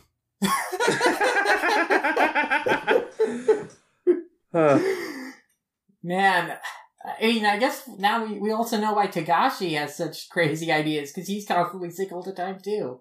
He's constantly in pain as well. That must be it. artists in pain come up with, like, the most profound, deepest cuts into understanding, like, the depths of the human psyche and the suffering in the human soul. And they love to convey their own suffering in their work. I mean, what else are you supposed to do in that kind of situation other than suffer and think about that suffering? But I guess, is there anything else we want to touch on, or...? I think that Devilman is such a dense work that we could go on and find more things to talk about. But honestly, with everything Josh has discussed and brought up about Go Nagai's career and things that have influenced him in creating Devilman, including like aspects about his other series, I feel like we could reconvene at a later date to discuss Go Nagai like as a whole, his mangakography as a whole, his career as a whole, because I think there's just so much more to dig into there and explore there. And like, I'm really jazzed about that idea after this conversation. Yeah, I think that'd be a fun idea for another show. Yeah, I totally agree. Like, you can't. There's too much to talk about when it comes to Go Nagai. Like, yeah, I'm just going to end that sentence there because there's a lot you could just bring up and such. And man, like, he contributed just so much into, I don't know, to kind of like try and marginalize it in just a conversation about Devilman would be kind of impossible. Like, he did a lot. He did monstrous amounts of work and that sort of thing. So it's just like, you could probably sit down, have an episode of like going chronologically, like talk about this work and the themes, moving through that, like a character, you know, a mangaka spotlight or some shit like that. That would be dope. I think that would be a great idea. You know, maybe even for like a multi-podcast kind of project where we go through all of his works in chronological order and like track the development of like his themes and storytelling and like how all these things influence each other. And like, of course, he had multiple manga running at the same time, so like it'd be interesting to see how we could organize that. But like, you know, just this conversation has just got me like really, really excited to dig into Go Nagai more. Like, I already for the longest time wanted to get into more of his stuff, but like after reading Devilman, thinking about Devilman, talking about it here, and then just thinking about the connections between Devilman and what I know of his other works, and like in particular what I had seen in Mazinger Z Infinity that I found so attractive and interesting, like, man, I'm just going to go on a Go Nagai kick this summer, I think. Dude, totally do it. Like, I can already hear the opening to the podcast to be like some cute, nicey piano. It's like, you're listening to part 1 of Go Nagai, an ass in pain. That's pretty good. That should be the subtitle for that podcast series. Making fun of a man's, like, possible near-death, it was a near-death experience, but I mean, like, shit, that's, like, can we stop and bathe in this idea? Like, you're a famous person, and it's out there on the internet for anyone to see that you almost died from pooping. Like, you almost died from pooping. That poor man. And everybody knows. I mean, he's still alive and kicking. Somehow, yeah.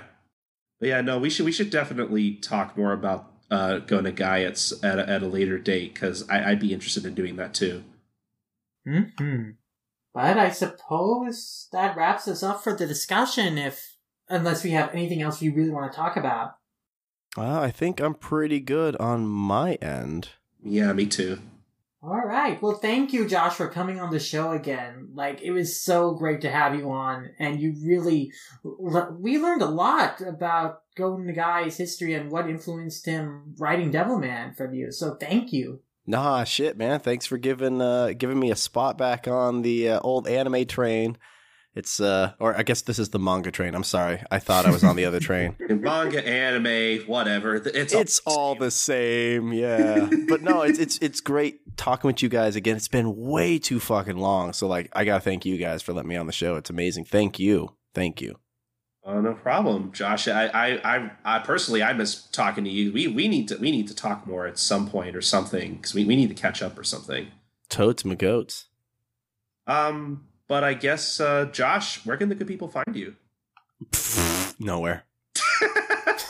I know. That's probably a silly question to ask because I know you haven't really been on Twitter too much lately. You've been kind of busy. Oh man. So ever since I ended up moving, like senpai coast to coast, I haven't been doing that for a while because I got too busy doing the whole wave motion cannon thing. But now I'm too busy to do the wave motion cannon thing. Like I'm trying to still get stuff out there, but it's kind of tricky at the moment because I'm still chasing the whole idea with my music and that sort of thing. So it's a bit of a full plate, but long story short, if you're interested in seeing the work that I have done, and there's a lot of work I've done kind of in this similar vein, please check out wavemotioncannon.com. There's a lot of amazing pieces of writing on there that aren't just mine. A lot of my friends were writing on that too. And then of course, if you want to hear more of my podcast, I actually have to pay my motherfucking Libsyn bill. For some reason, it didn't go through. So you can't currently listen to it, but Senpai Coast to Coast, please go and check that out.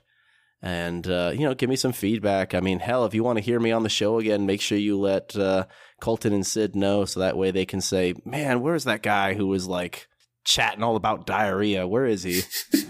He's my favorite Manga Mavericks guest. That's probably the only one who does that. Someone's going to steal my bit in the next year and a half before I can get a chance to get on again. I have to think of a new bit. Oh, I mean, you've got plenty of them. I'm sure the well's not completely dry yet. This is true. I just bring out Pedro-san. my favorite Life Lessons character. Hopefully we can have you on again at some point, Josh. Yeah, like I said, we'll have to try and find some time to bring you on to talk about more and Go Nagai, once we're done talking about all this Shonen Jump stuff, because apparently it's the 50th anniversary of Jump, and that's all. Wow. Dear. Is it really? Yeah. Shit. Man. Wow. Okay, that's awesome. That's fucking awesome. But so where can people find you on Twitter? Oh, yes. My Twitter handle is Josh_Dunham. That's Dunham. Hit me up, ask me questions, like engage in conversation. I'm usually pretty good. If people try to talk to me, I'll try and respond back, that sort of thing. I would like to make more time for the animes and the mangas, but like until I can kind of clear that portion of my life and get that in order. I still have like thousands of my books, not thousands, maybe like 100 or 200 books, like still in motherfucking boxes, like shit that needs to be translated. I just simply haven't done yet. So and all the Gintama that you still need to watch. I mean, hey, I just got done watching an episode of Gintama, and like it was starting to get kind of serious, Colton. Yeah, I know that's the biggest problem with Gintama. It just gets too serious. Yes. Hyper duper mega serious. Like it's like I'm pretty sure there's a Gintama Devilman crossover coming soon. Actually, it's really funny you say that, but we'll talk about that off mic. Sid, can we talk about it on mic? That sounds really badass. No, we'll talk about it off mic. Sid, where can the good people find you? You can find me on Twitter @LumberMiyasha and on Animation Revelation. I guess not on my anime list anymore until they get the profile pages back up. I don't know. But anywhere that I am, you'll find me under the name Lum Ramayasha. I also do reviews for all-comic.com, manga reviews. I think I'll have a review up for Devilman Classic Collection Volume 1 up pretty shortly. And I have other volume reviews that I plan to get out this month too, that I'm really excited to write. And of course, I regularly review Dragon Ball Super chapters. You can check those on there as well. Yeah, okay. I didn't know you were writing a review for Devilman. I'll have to check that out. I guess as for me, you can find me on Twitter @SniperKing323 and all the various things that I'm reading. I actually finally made, because I don't plug it too often because I don't really get to do much on there because I just don't have the time. But I do have my own personal blog called Colton Corner at WordPress. And I do have a section on that site where I basically collect all of my manga threads. And I finally got that all organized today. And I have a pinned tweet basically with the link to that page on my website. So now I have an organized place where you can check out all my manga threads. I am apparently reading a lot more than I thought I was. And man, I need to slow down on some of those. I'm reading a shit ton of stuff. And basically that's where you can find all my threads. If you're so interested in just checking out all the stuff I'm reading and basically all my tweets or whatever. And I do a few other podcasts, such as Life Lessons, the Gintama Manga Cast. It's on a bit of a hiatus at the moment, but I am kind of mulling around some ideas as to how I want to bring that podcast back. So I'm in the process of pondering, what I want to do with the show. So it's not completely dead, I promise. I just try to figure out how to actually bring that back. So, but we still have like 50, 60 episodes of that podcast you can listen to. There's a huge backlog, basically just me talking about the Gintama manga in particular as it was used to be released by Viz Media. And you can find that at gintolifelessons.wordpress.com. And you can also listen to One Podcast Prevails at onepodcastprevails.com. Basically, it's the same idea as Life Lessons, except my friend Doctor and I talk about Case Closed or Detective Conan or whatever you want to call it or whatever. And we basically spend every episode talking about a particular arc or case from that series through the manga that is actually still being released by Viz. I don't know how, but it is. And again, that's at onepodcastprevails.com. Please listen to that show. I really like recording that show. And I guess just as for the podcast and All Comic, you can find every one of our Manga Mavericks podcasts over at all-comic.com. And you can also follow All Comic on facebook.com/all.comic or on twitter.com/allcomic_. But if you want to follow just Manga Mavericks in particular, you want to follow us on Twitter at manga_mavericks for all the latest updates on the podcast and whatnot. You can also follow us on mangamavericks.tumblr.com, as well as subscribe to our YouTube channel over at youtube.com/mangamavericks. Please watch our videos, like, subscribe, rate, and review, whatever, on our YouTube channel. So also, if you have any if you have any thoughts on Devilman or Go Nagai or really whatever manga you're reading or anything podcast related, you can send us an email over at mangamavericks@gmail.com. Please send us emails. We love reading them. And I guess basically the most important thing you guys can do is subscribe, rate, and review us on Apple Podcasts or iTunes, whatever you call it. I don't know. I liked iTunes, but I guess Apple just has to change everything. I don't know. But yeah, definitely leave us a review or rating on there. That definitely helps the visibility of our podcast. So definitely do that if you have the time or if you so wish to. But again, a big special thanks to Josh for coming on the show. And thank you guys for listening to episode 49 of the Manga Mavericks podcast. We will see you guys next time for episode 50. Bye, guys. Sayonara. 俺はデブルマンだ